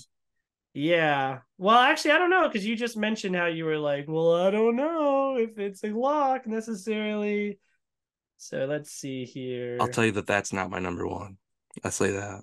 Okay. Well, spoilers. I'm gonna take it. Okay, that's, that's fair. That's. Uh, I deserve it. God damn it! I, so, I invested in this movie. Do you want to roll through the rules real quick before we start throwing out our picks? Just to oh, I should have just rolled through it while you were gone. Yeah, that's fine. So, um, this is the ass anticipation game. Basically, we play a game where at the beginning of the year we take all of the movies that are going to come out and we kind of draft them. Not every single one, uh, but we're trying to see who has the highest score. So, um, when you draft a movie, when you take a movie, the movie needs to gross a hundred million dollars for the Rotten Tomatoes score to count. So we add up the total Rotten Tomatoes score of all the movies that you draft, you know, together. So like Mario has 56. So we add that to John Wick has 94. So we add those together because those both been 100 million dollars.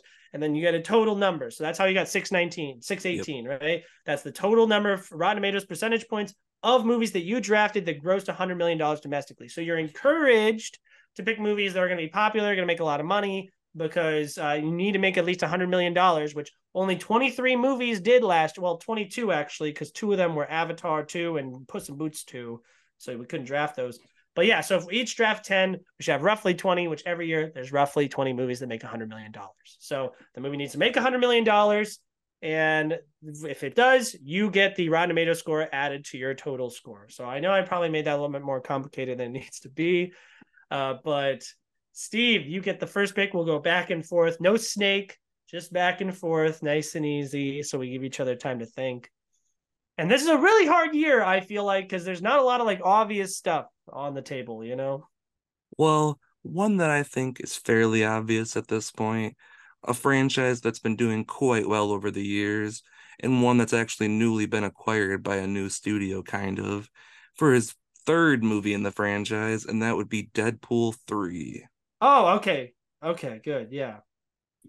Yeah, I, I didn't think that you were probably I know you were thinking I was gonna go Dune 2, which I was thinking about it, but at the same time, like I was saying, Denis box office just isn't there sometimes. So it kind of made me nervous. But mm-hmm. one guy that always brings in and just always people just love it ever since that first Valentine's Day is Deadpool, Wade Wilson. So mm-hmm. I'm betting on that. They obviously are bringing back Hugh Jackman for that one too. That's their big selling point right now. So I think it's going to bring in a lot of cash and hopefully it grabs that Rotten Tomato score. I'd be shocked if it doesn't. Yeah, I I was talking about it last night on my walk because obviously that's one in my top echelon. But the thing that was holding me back is like well, first of all, it's got that whole multiverse thing, so people might be like, eh, it's just cameo porn or whatever. And then people might not like they bring back Wolverine, uh, Hugh Jackman Wolverines because of Logan. So I thought about that, and then and then the first one I think it's like a 90s in Rotten Tomatoes, and the second one I think is in the low 80s. So I, I predict a high 70s for this next Deadpool movie. Um, but yeah, you're right. It's definitely gonna make 100 million dollars. Everyone loves Marvel, and well, not really these but everyone loves Deadpool, and uh, so I, I think that this is a pretty safe pick. So I don't blame you very much at all. Oh, just an- another thing: the movie needs to make hundred million dollars in this year. So if you pick a movie that comes out Christmas Day, like Nosferatu, and you know it needs to make hundred million dollars in six days. So good luck. Never know, Robert Eggers, man. uh, just uh, yeah, I already I put Dune two down the moment you said you weren't taking it. I'm taking yeah. Dune. Um, Let me erase that off it, my list now. Just it's Denis. It's Denis. So you're up, but I'll talk about Dune for a second. Uh, D- Denis. So he, we know it's going to be great. He's never made a bad movie whatsoever. And you know, I think with all the buildup, like it's not going to have the day and date release with HBO Max on streaming or now Max. Uh, you know, it's got a, a huge cast, a bunch of great young people, a bunch of great older people, and you know, it's a big sci-fi thing. There's not a lot of competition with it, and you know, like it was my 9/11 when it was delayed, so like, and it was a lot of people. so like, I feel like, you know, this is gonna have like the juice, you know, to get it there at the box office. Where oh yeah. So you are up for your second pick, good sir. Well, yeah, just, just just to throw that in there too. I'm a huge Dune fan. I'm a huge Denis fan, so I'm very hopeful that that's a big success for you. But my number two right now, I think I'm gonna go for a number two as well.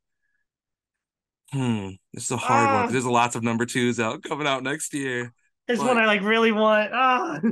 I think I'm gonna take the one that I think is the safest bet at this moment, just because people love that first one so fucking much. Yeah, I'm going inside it. out too. Oh, okay. Yes, take it. Take it. oh yeah, I, I, have a feeling I know what you're going for, but Inside Out 2 just feels like the safer bet because people love those Disney movies. They'll take their kids. And I feel like that's going to be one that people are like, yeah, I'll take my kids to that one because I love that movie. Because so many adults love that movie too. Like the whole Bing Bong shit just got so big. I love Bing Bong. exactly. And I mean, I love the movie too. There's nothing I complain about. And I saw the movie when I was like when did that movie come out? What year? 2015, June. Yeah, so I would have been I would have been 19 years old, but I still really enjoyed that movie even out of high school. So I think it's one of those franchises that just crosses all generations and it's probably going to make a lot of money too. So that's why I'm putting it at number 2, but I know there's a lot of other ones and I, I really hope you don't go for the one I think you might be going for. Uh, I think it's a great pick Inside Out too because it's definitely in my upper echelon as well. Uh, it's a safe bet. If Elemental with the same release date makes a hundred million dollars, then obviously Inside Out two with the you know people who love the original one. I cried at the original. It's my top ten of 2015. Probably wouldn't be today, but whatever.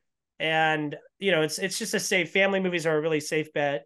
Uh, so I really I respect that pick. But I I I've I wanted to avoid like I was happy because I was like I think it will be worse. And Pixar is in a downward spiral, and this is just another Pixar sequel So it might have people being like, eh.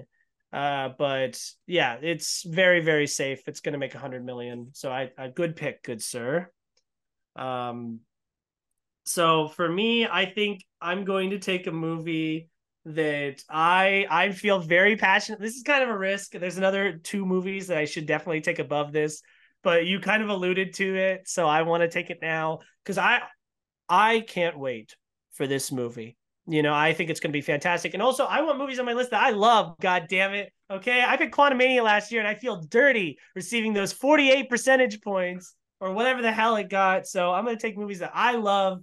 Uh, and I'm going to take Joker Part 2 uh, with Lady Gaga. Was that the one you thought? Yeah. I was, I was, I had that on my list and I was like, damn. I was like, I could say that, but I just don't feel safe enough because people are always bitching about it being like a musical type thing, and I'm like, that's why I'm excited. exactly. That personally, that's I'm like, great, change it up, do something dangerous that a lot of people aren't gonna expect, and it makes me so much more excited than just another. Oh, we're just gonna tell another story about Joker. Like whatever. I'm, I'll still watch it, but I'm not gonna be nearly as excited or interested as something so different as this. I mean, and also I'm a big fan of Lady Gaga too. I wasn't. I love like, her a few years ago, I wasn't the hugest fan, but especially as she got more into acting, and then I looked more at her music, and I'm like, damn, this lady is just fantastic. I'm a huge fan, so I can't wait to see this movie too. I'm sad that you picked it, but I also respect that you did because, mm-hmm. yeah, it's gonna be it's a tough one because, like I said, it already has the controversy just when it was announced that it was gonna be that, but I still feel like it's probably gonna be at least a box office success, and hopefully the critics can get behind it too because I have a feeling Todd Phillips is going to do some weird shit, but I think we're going to be in for a fun ride. You got a billion dollar rated movie. You got the fact that, like, you know, you already had an Oscar winning actor, and now you're adding another Oscar winner with Lady Gaga. Todd Phillips seems to be on a more positive curve, and maybe this time he's not going to like copy and paste a Scorsese plot. I, I, heard he is though. I think it's New York, New York. That that's what he's like ba- uh, basing it off of or whatever. Uh, maybe I'm wrong, but yeah, I feel I feel good about it. I, I, I really I'm really excited. So I just want to pick movies that I like. like I want to lean towards those. So You are up for your third pick, good sir. I want to do something a little more dangerous just because you are, but I don't I have know. I have nine in my upper echelon. We've all three so far, or all four have been in that echelon. So I think I might jump to one that you might not expect as much. But one that had a movie come out this year that was pretty damn successful that they're gonna make another one coming out next year. Oh, I know you're it was a pretty big box office and it was actually pretty big on Rotten Tomatoes too. So if they're keeping up that same thing, it could be pretty successful. So I'm gonna yeah, I'm gonna go with it. I'm gonna go Saw 11. Oh, oh, that is not at all what I thought you were gonna take. Oh wow, okay, Saw 11. Yeah, I I I loved Saw X so much. It was just such a out of this realm type of thing that I was not expecting it to be as good as it was. But yeah, I really, really loved it. It was a huge box office success. I mean, they spent like a few million to make it, and it, I'm pretty sure it made, I forget how much, but just fucking insane numbers. So I'm looking it up right now. But yeah, I'm kind even interested too. Even like critically, it was it's definitely the highest, if not it's right next to like Saw One of being like some of the highest on Rotten Tomatoes too. Like mm-hmm. just it was insane how well it was received. It, it did oh, top out at 53 million domestically, but it was very well reviewed and it had a lot of competition because it ran into Five Nights at Freddy's and The Exorcist, and it's got a lot of good word of mouth. And so well, if yeah, they keep and... going in that direction, I, I think that that's that's that's not a bad pick. No, yeah, I'm I'm excited to see what they do next because especially if they keep it in that same type of time period, I'm down for that a million percent. I don't want mm. another like Jigsaw was fine, or no, Spiral was fine. Jigsaw was trash. But yeah, um, yeah, I'm, Jigsaw sucks. Yeah, Jigsaw is like my least favorite of any of the movies. Period. But yeah, I'm excited to see where they go with this. I honestly have a good feeling it could do big numbers in the box office. So I don't know. I'm I'm just betting on it because I'm a huge fan. And since you took a chance on Joker, I'm gonna take a chance on that one. That's really where I went with that one. I have other choices that probably would have been safer, but I want to throw that in there. Uh, I am between two that I feel like are locks, like franchise locks. But like, uh, I I I think I'll go with the one that I'm a little bit more excited about. Um, and I think, uh, I don't know. Ah, uh, no, um, I'll just do it. I'm just gonna take uh give me Furiosa, uh the Mad Max prequel. Uh, you know, the first one wasn't crazy big at the box office until like it word of mouth really hit, and now we've had eight years of word of mouth. It yeah. won a bunch of the technical Oscars. It's George Miller back. It looks like the same thing. Everyone loves Anya Taylor Joy. What Chris Hemsworth is doing is fantastic. I wish the movie looked a little different because that's what's so cool about Fury Road is it's so stylistically different from the original franchise. Yeah.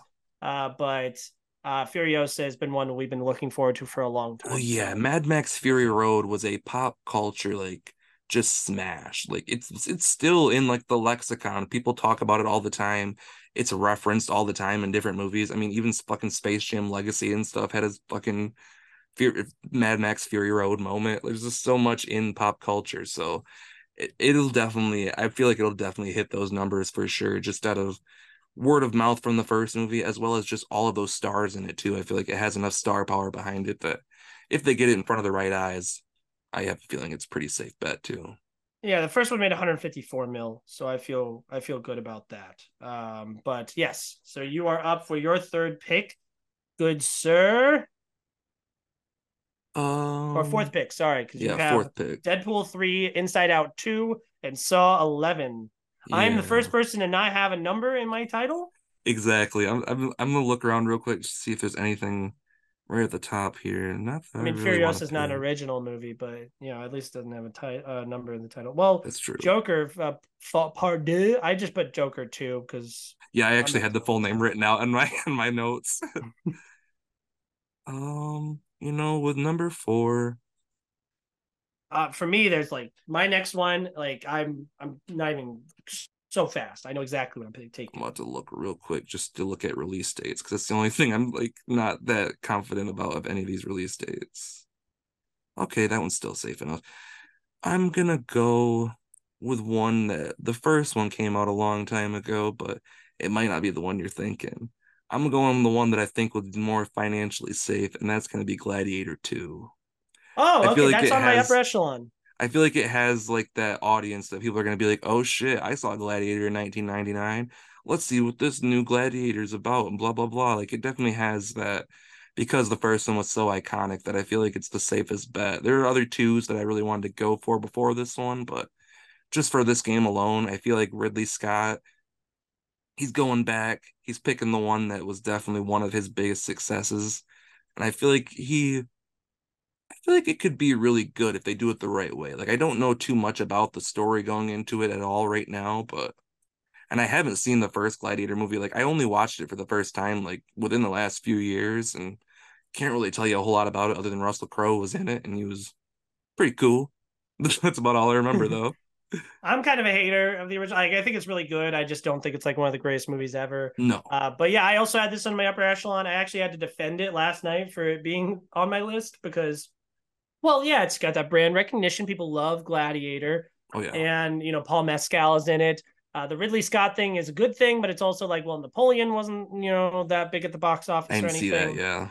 But because of the brand recognition, I feel good about it. So uh, it is one of the more fun picks because it's so like, ooh, Yeah, you know, exactly. we don't know uh, what's going to happen. So, but I think that was a really good pick.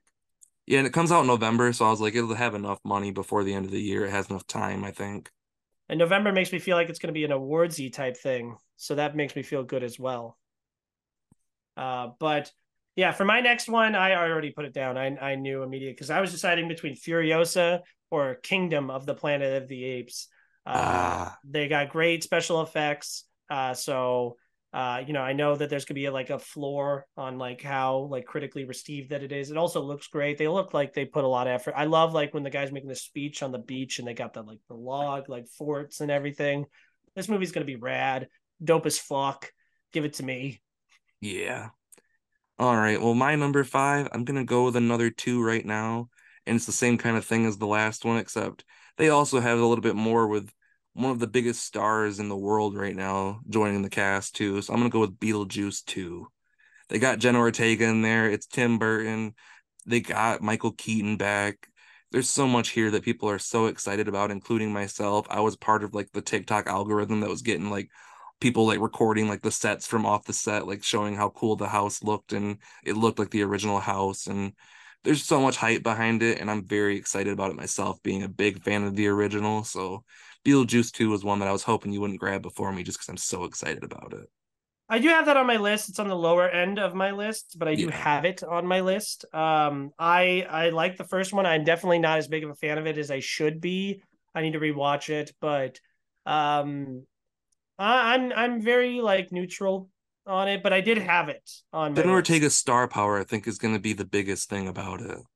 Because Oh, everyone just loves her so much right now. So if, if it's good and her star power, I think we'll get enough eyes on it.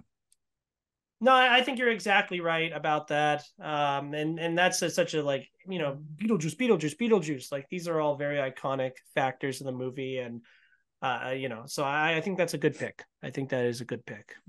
Um, I am going to take for my next one because I only have two more movies in my like. I had a top nine. That I was like, I feel really confident about these.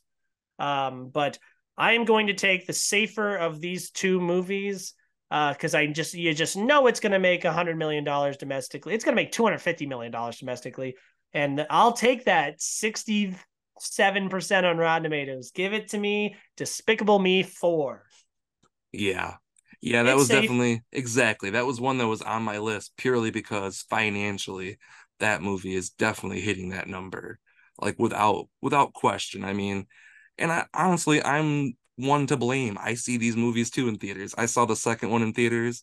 I saw the second Minions in theaters with my niece. I I enjoy them for what they are. I go with my niece who is a fan of them too because obviously she's 6 years old. She's the target audience. Mhm. So they're fun for what they are. They're nothing cinema, but they're exactly what they need to be. They're goofy and kids love it. Yeah, I, I I'm kind of excited about it. I worked on it a little bit, and there's some funny little aspects about it uh, that I think will be will keep it fresh, and uh, hopefully it'll be better than that third one. But yeah, it, it's just the safe, like it's gonna make a hundred million pick. So uh, you are up, good sir. We are you. We have our top fives down. So you have Deadpool three, Inside Out two, Saw eleven, Gladiator two, and Beetlejuice two. I have Dune 2, Fur- Joker 2, Furiosa, Kingdom of the Planet of the Apes, Despicable Me 4. All right. Let me look at one more thing before. You get like extra points if you do an original movie and made a hundred million dollars. Dude, exactly. It's Like, so it's, like, hard looking at this two. list because there's like there are some in here that I'm like those look interesting, but I don't know. You know, I think I'm gonna go with another sequel, unfortunately. But it's Oh, one too. that's it's one that's had success in the box office for the last two films, and it has a little animated guy in it. So I'm gonna go with Sonic the Hedgehog 3. wow. Okay. It made like the first one made like over 150 domestically. I can't remember what the second one did because unfortunately it right around COVID too, so you can't really blame that one. But I feel like those these Sonic movies have enough behind them. Idris Elba is gonna be Knuckles in the next one too. You still have James Marsden. I don't know if that brings in people or not. I'm not sure, but I think these I think these movies are enough fun. He keeps getting in all these movies somehow, so I feel like someone likes James Marsden, but Mhm. but the Sonic movies are just a blast to watch. Another thing like Despicable Me, kids love them, but honestly, there's also a huge fan base from people that loved playing the games and the old shows when they were kids. So, and it has like the, enough balance there where it's not too little kid almost, but you are gonna miss Jim Carrey in this third one, which could that play a factor in the box office? Maybe, because Jim is a box office. Honestly, he's a box office draw in my opinion. So I don't know, but I think it's a safe bet. No, I think it is. It's definitely at the box office. I don't know how well on Rotten Tomatoes it could be received. I feel like it has a ceiling of like an 80. Uh, like there's no world where it's like a 90 something. Maybe. But it does come out on December 20th. And so it has 11 days to make a hundred million dollars, which but it's uh, the that- holidays with children, so That's fair. Uh, then the opening weekend should be pretty decently big. I, I let me look up Sonic 2's opening weekend. Um, because yeah, the, well, both of them are affected because the first one was cut short because of COVID, and then the second one was during the COVID time. But that second movie did make opening weekend seventy-two million dollars. So it'll make the the other twenty-eight on Christmas Day. Yeah. So, or not, no, or that week or whatever. So yeah. I wouldn't worry about that not hitting your goal at all. Uh, but yeah, good pick. I, I'm excited for it. You know, I, I'm not like crazy about it because like, what the fuck are they gonna do that's gonna make me like? Yeah, exactly. Especially with two movies already going. It's like, what are they possibly gonna do with a third movie? It's really gonna make me excited. Yeah, it's just gonna be more of the same. Uh, but uh, my sixth pick, I'm going to take another children's movie, another fourth movie in a children's animated franchise following Despicable Me Four. I'm gonna take Kung Fu Panda Four. I worked on this. It's it doesn't look that great, uh, but it's gonna make a hundred million dollars. yeah. So I almost I literally was going back and forth. I was like, which one do I go to? Do I go do I go Kung Fu Panda? Do I go Sonic the Hedgehog? Like I was literally going back and forth before I picked. So yeah, it's definitely gonna hit that number.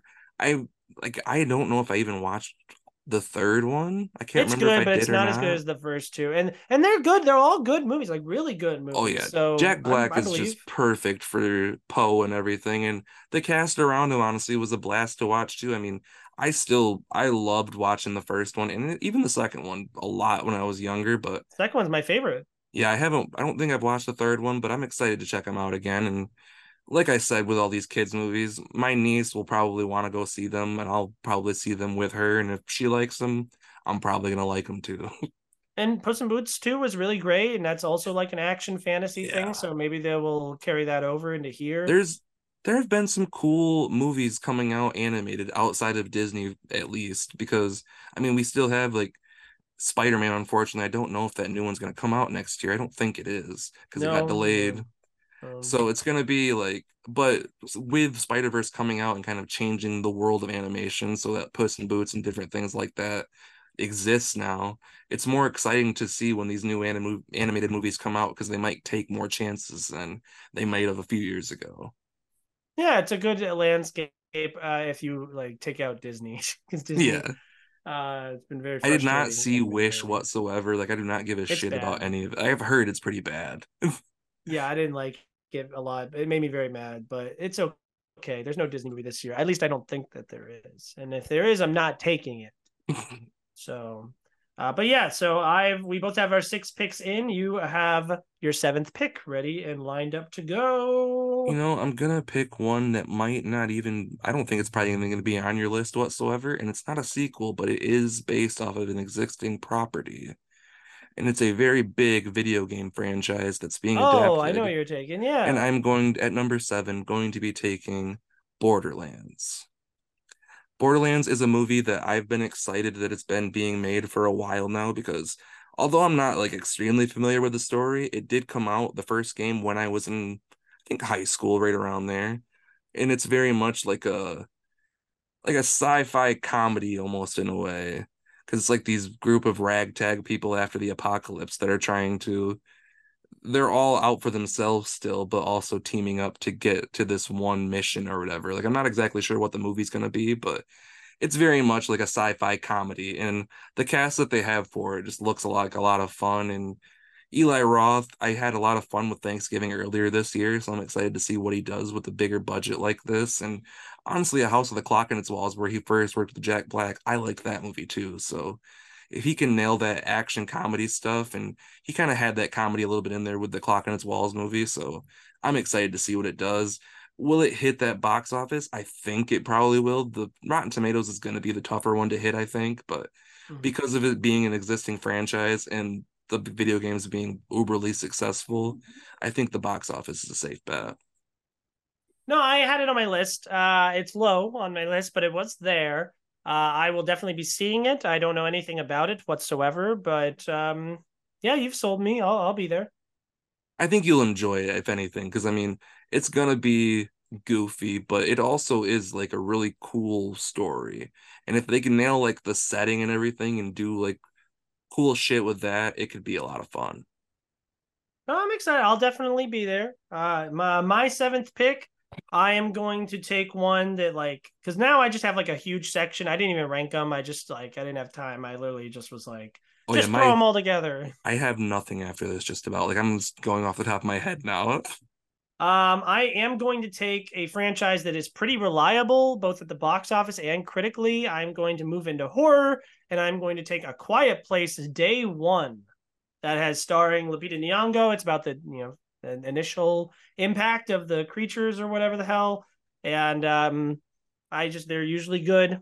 And this is a franchise like people know the name. It's got a great actress in it. Fuck it. Yeah. But yeah, you are up with your eighth eighth pick. Damn. Hmm. Yeah, I don't want to pick that. Uh, yeah, I don't know because uh, the second one is good, but that was like really I was at the theater in 2021 when like Cruella and A Quiet Place Two came out in the same yeah. day, and it was like a huge, huge deal. And A Quiet Place Two was even bigger than Cruella, I think, and and so it just felt like a safe thing. And I feel like I oh, usually oh, yeah. stay away from horror, so I was like, oh, I'll do the horror one. Yeah, well, Quiet Place Two has got I mean, even just from the first two movies, the Quiet Place franchise, I think definitely has its audience so far. There are some people that I've heard like enjoy the second one more than the first one too. Like there are people out there that really, really love these movies. So I think it's a safe bet at that same time. But mm-hmm. holy shit, is this hard to pick another one right now? It's like I think I'm just gonna have to go. Hmm. Like there are ones that I want to pick that I just am more hopeful more than anything. You know what? Did did Leigh Whannell's Wolfman get delayed? Uh, I did think I saw that somewhere. Let me let me look it up. Because it says 2024 on here on Letterboxd still, but I don't think that's true. I feel like I saw something recently that it got delayed, but is it one word Wolfman? Yeah, well, no, it's two words, I think. That's what I thought. Christopher Abbott, yeah, it says 2024. Uh, pre-production, it is expected October 25th, 2024 but it is like I I I love we Leigh Whannell, but it exactly. is pre-production. So yeah, I. You know what? Nah. No, I might take it. you know what? I'm just gonna pick something that I wasn't gonna pick at all, actually, but it's coming out in January too. Yeah, fuck Night it. Swim. I'm gonna pick Mean Girls. Oh, I thought about that. I don't know if it's the safest bet, but I'm happy that Tina Fey's back in the writer's chair and everything, and I'm excited to see. That's the thing that really got me interested because if she wasn't involved, I was not really going to care about it. But She's back. Tim Meadows is back. Jenna Fischer's gonna be in there too from The Office. Pam. So there's like they're bringing in people that are recognizable. I think Jon Hamm's gonna be in it too. Mm-hmm. So like they're bringing in people. So I'm excited to watch it. I'm hopeful it's good. I'm a huge fan of the first movie. Like it's one of my movies that I will watch like every year, and I try to, just because it's mm. one of hmm. those things. Like like you were saying, like a bedtime movie you can just turn on. That's one of those movies for me where I can just laugh at it and just pick it up wherever if it's on TV. Like I love the original, so I'm excited to see this new one. Will it hit that fucking Rotten Tomatoes? That's the one thing I'm nervous about about that one too, because I the Rotten Tomatoes. I don't even know if it's high on the first one, but it's people love it outside of Rotten. I Tomatoes, love it. Like, I think it's one of the great studio comedies of the 2000s. Oh yeah, like I think it came out in 2003 or 2004, like same year Shrek 2 came out. Because I always see a meme where it's like this year was like one of the best years of cinema, and it's mm. true because like all those movies are just great. But I'm hopeful that this one's good. The trailers aren't really selling me on it too hard, but Tina Fey's involvement, I got my fingers crossed. Yeah, you got a lot of the, you know, avoiding being outward about it being a musical thing that happened with Wonka and everything else. So, yeah, it does make me nervous for that, but I'll definitely be there. And um, I think it's got a wide open path. I mean, what else are people going to watch in January? Night Swim? Yeah, I don't, yeah. but okay. I think that's a good pick. Um, earlier, you took a movie that comes out on December 20th. I am going to take the other movie that comes out on December 20th. Uh, I mean, I don't like this movie, mind you, okay? But the original one, or the, not the original, but the one that this is a prequel to sucks, but it was nominated for an Oscar. And this one, at least it's a new story. It's mirroring The Godfather Part 2, and it's a great director, Barry Jenkins. So I have to believe that Mufasa will do well at the at the box office. It did. The first one did and this one will have a good Rotten Tomatoes score. It's so. true. I I supported the box office, so I can't even complain. I, I just want to pure curiosity. Like that day, I just want both of us just be like, like my movie, my because Sonic is the same thing. But I gotta believe in my my Disney uh big stupid franchise thing. You know, just feel safe. Yeah. Uh, but yeah, so that is we are now seven, wait, eight movies deep. We have two left each. And it's yeah. getting slim, I'll tell you that much. I, I can't pick the new Roadhouse because it's a prime original. Oh, that's the one thing that I was really worried about with this list. Yeah, I don't know what's yeah, it's the only thing that scares me. It's like some of these things could go on streaming and then we're fucked. yeah, but I'm actually let me research something real quick while you're taking your turn. So yeah, I I see. I like there are things on here that I want to pick so badly, but I just can't for the sake of the contest. Like the Fede Alvarez Alien movie. Oh, Fede Romulus, Al- that's on my list. Yeah, like I want to pick it, but I just don't. It's not a safe bet because like the Alien movies just get tore up all the time by the fucking critics especially like they don't like especially a lot of the sequels it seems like aren't people aren't big fans of them mm-hmm. and Fede Alvarez like don't breathe was really successful like critically people liked it but like his other shit like the girl in the spider's web or whatever people did not really like that one evil dead movie i think the evil dead remake gets a lot more fan acclaim than it does critically i'm not sure but mm-hmm. so he's not the safest bet but i think right now yeah, it's not a bad pick at all. It's got the brand recognition. It's on my list. I, will be honest about that. Yeah. It's like I mid think, on my list. I think if I'm gonna pick any of them.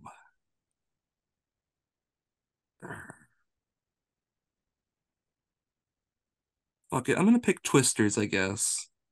Oh wait, it's called Twisters. It's called Twisters, you know.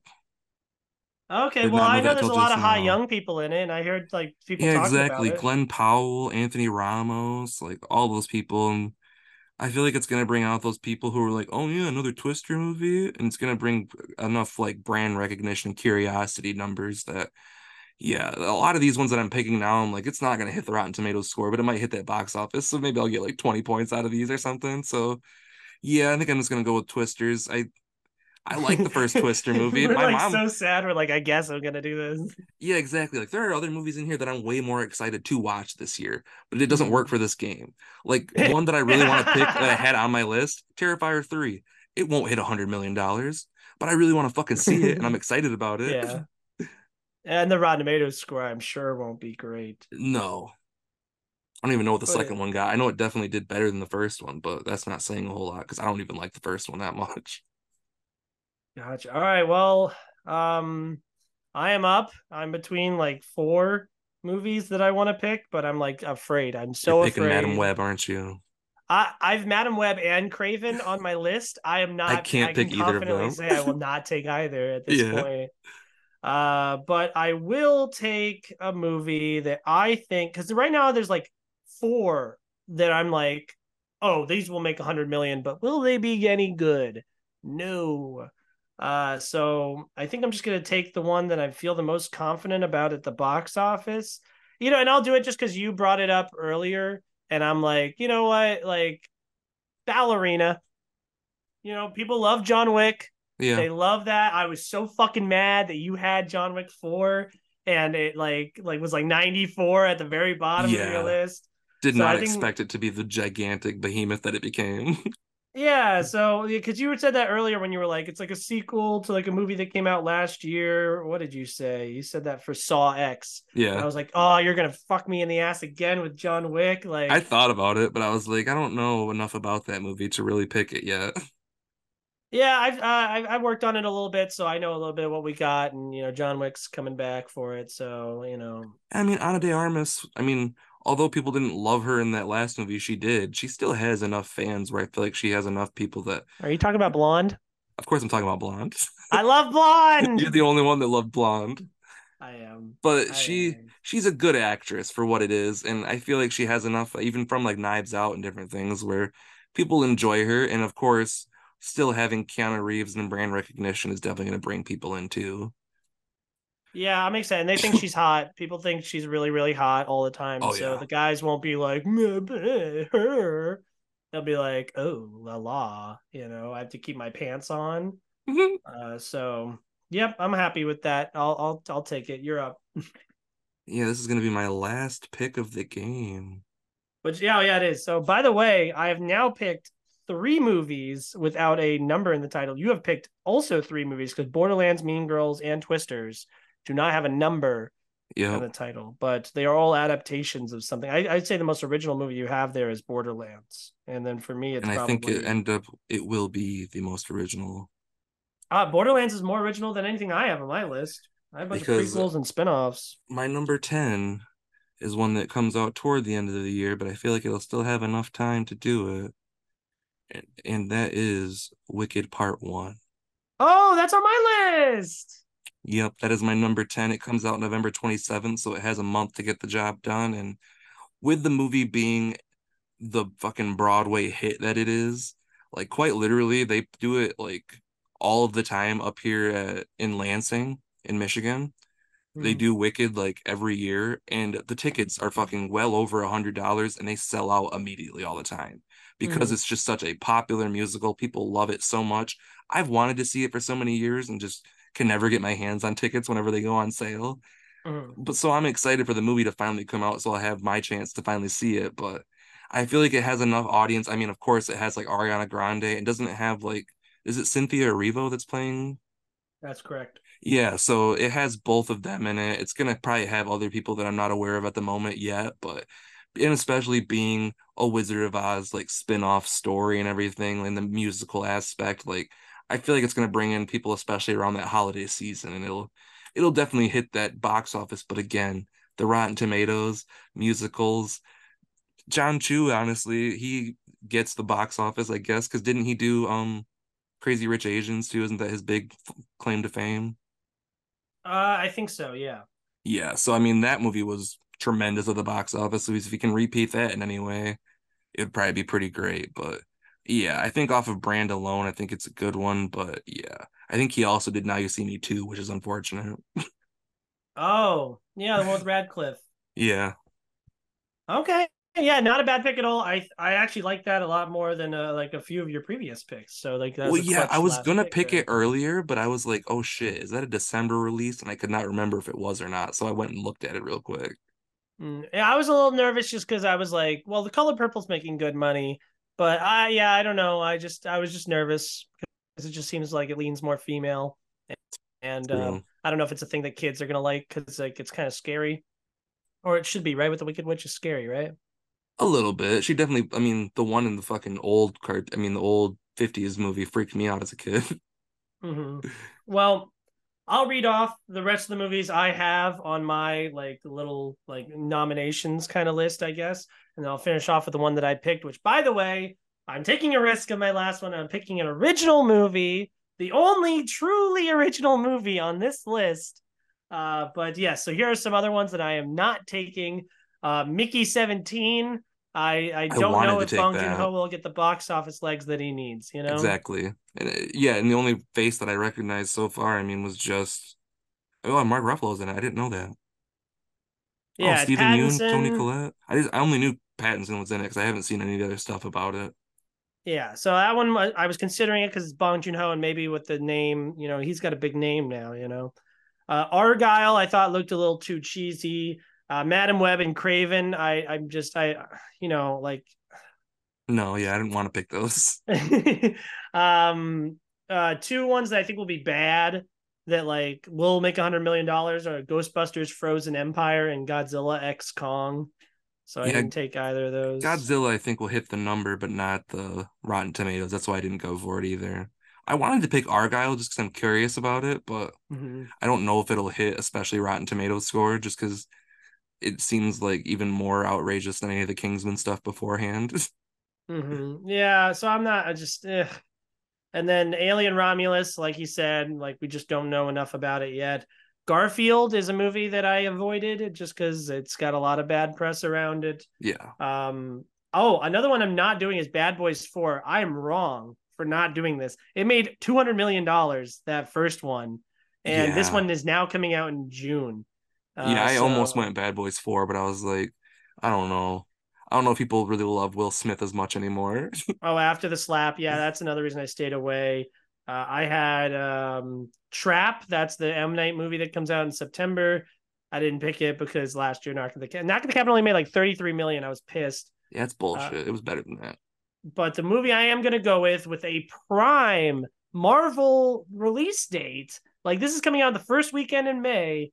Uh, and he's a Grammy nominated fucking person now. Give me Ryan Gosling and Emily Blunt and The Fall Guy starting off the summer right. I just feel like with a big action comedy, the ladies want to go see. Everyone loves Ryan. I know Ryan Gosling is historically not a box office guy, but now with Barbie under his, uh, you know, under his wing, you know, we know he can do comedy. The action will get the guys in there. Emily Blunt is super hot, and she's also, you know, off of Oppenheimer as well. So I just feel like that movie has a lot of momentum and a lot of good press.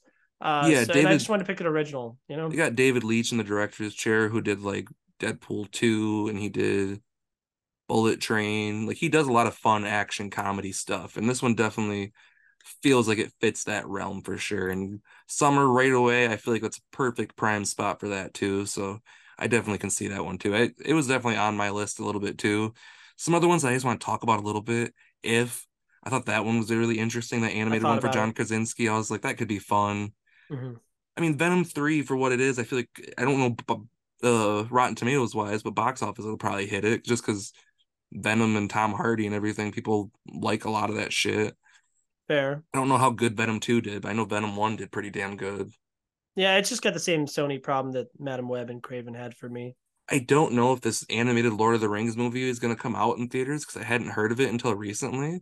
Yeah, but I, I, I, but I don't know a lot about it, so I exactly I stayed away from it just because I didn't know where it was going to release or anything. But like, I'm very interested in it, and mm. of course there are movies like like I really wanted to pick Bad Boys Four, and I mean, there's even stuff coming out this year too with like Terrifier Three, like I talked about. Like there are movies that I'm very excited about that I did not put on hmm. this list purely for this game, but yeah, I think both of our lists are pretty damn solid. It's going to be interesting to see how the year goes out, but I'm feeling pretty good about my list. Just to recap, Steve has Deadpool 2 or uh, Deadpool 3, Inside Out 2, Saw 11, Gladiator 2, Beetlejuice 2, Sonic the Hedgehog 3, Borderlands, Mean Girls, Twisters, and Wicked Part 1. Adam has Dune 2, Joker 2, Furiosa, Kingdom of the Planet of the Apes, Despicable Me 4, Kung Fu Panda 4, Quiet Place Day 1, Mufasa, Ballerina, and The Fall Guy. We will be updating you guys throughout the year as we review these movies. Uh, we are, are actually celebrating our 25th episode today. Yes. Yeah, it's been Very awesome. And, and it's awesome this has gone on long enough that we were able to finish last year's game you know? So the, here's to another great year of ass. Uh, thank you guys so much for for watching this video and watching us talk about movies for another year. We love them and we're going to keep doing it. Uh, steve do you have any final thoughts before we check out here today? Nah just thank you so much for listening to us. Thank you for all the support. It is it's just so great like unfortunately i've fallen behind on some of my regular videos but this is the thing i've really been putting all my energy into just because i love chatting with you about movies so much too and I, I just have so much fun doing it. So thank you so much for just going back and forth with me all the time. It's a great time. No problem. And thank you as well. Uh, I do want a prediction. It's Saturday when we're recording this. The Lions play the Cowboys tonight. What's the final score? Oh damn. It's gonna be it's gonna be the Lions fighting against that tough defense. That's gonna be the hardest part for them, but I think they could pull it out. I think it's gonna be a tight one, but it's at eight fifteen, and the Dallas is favored by minus five and a half.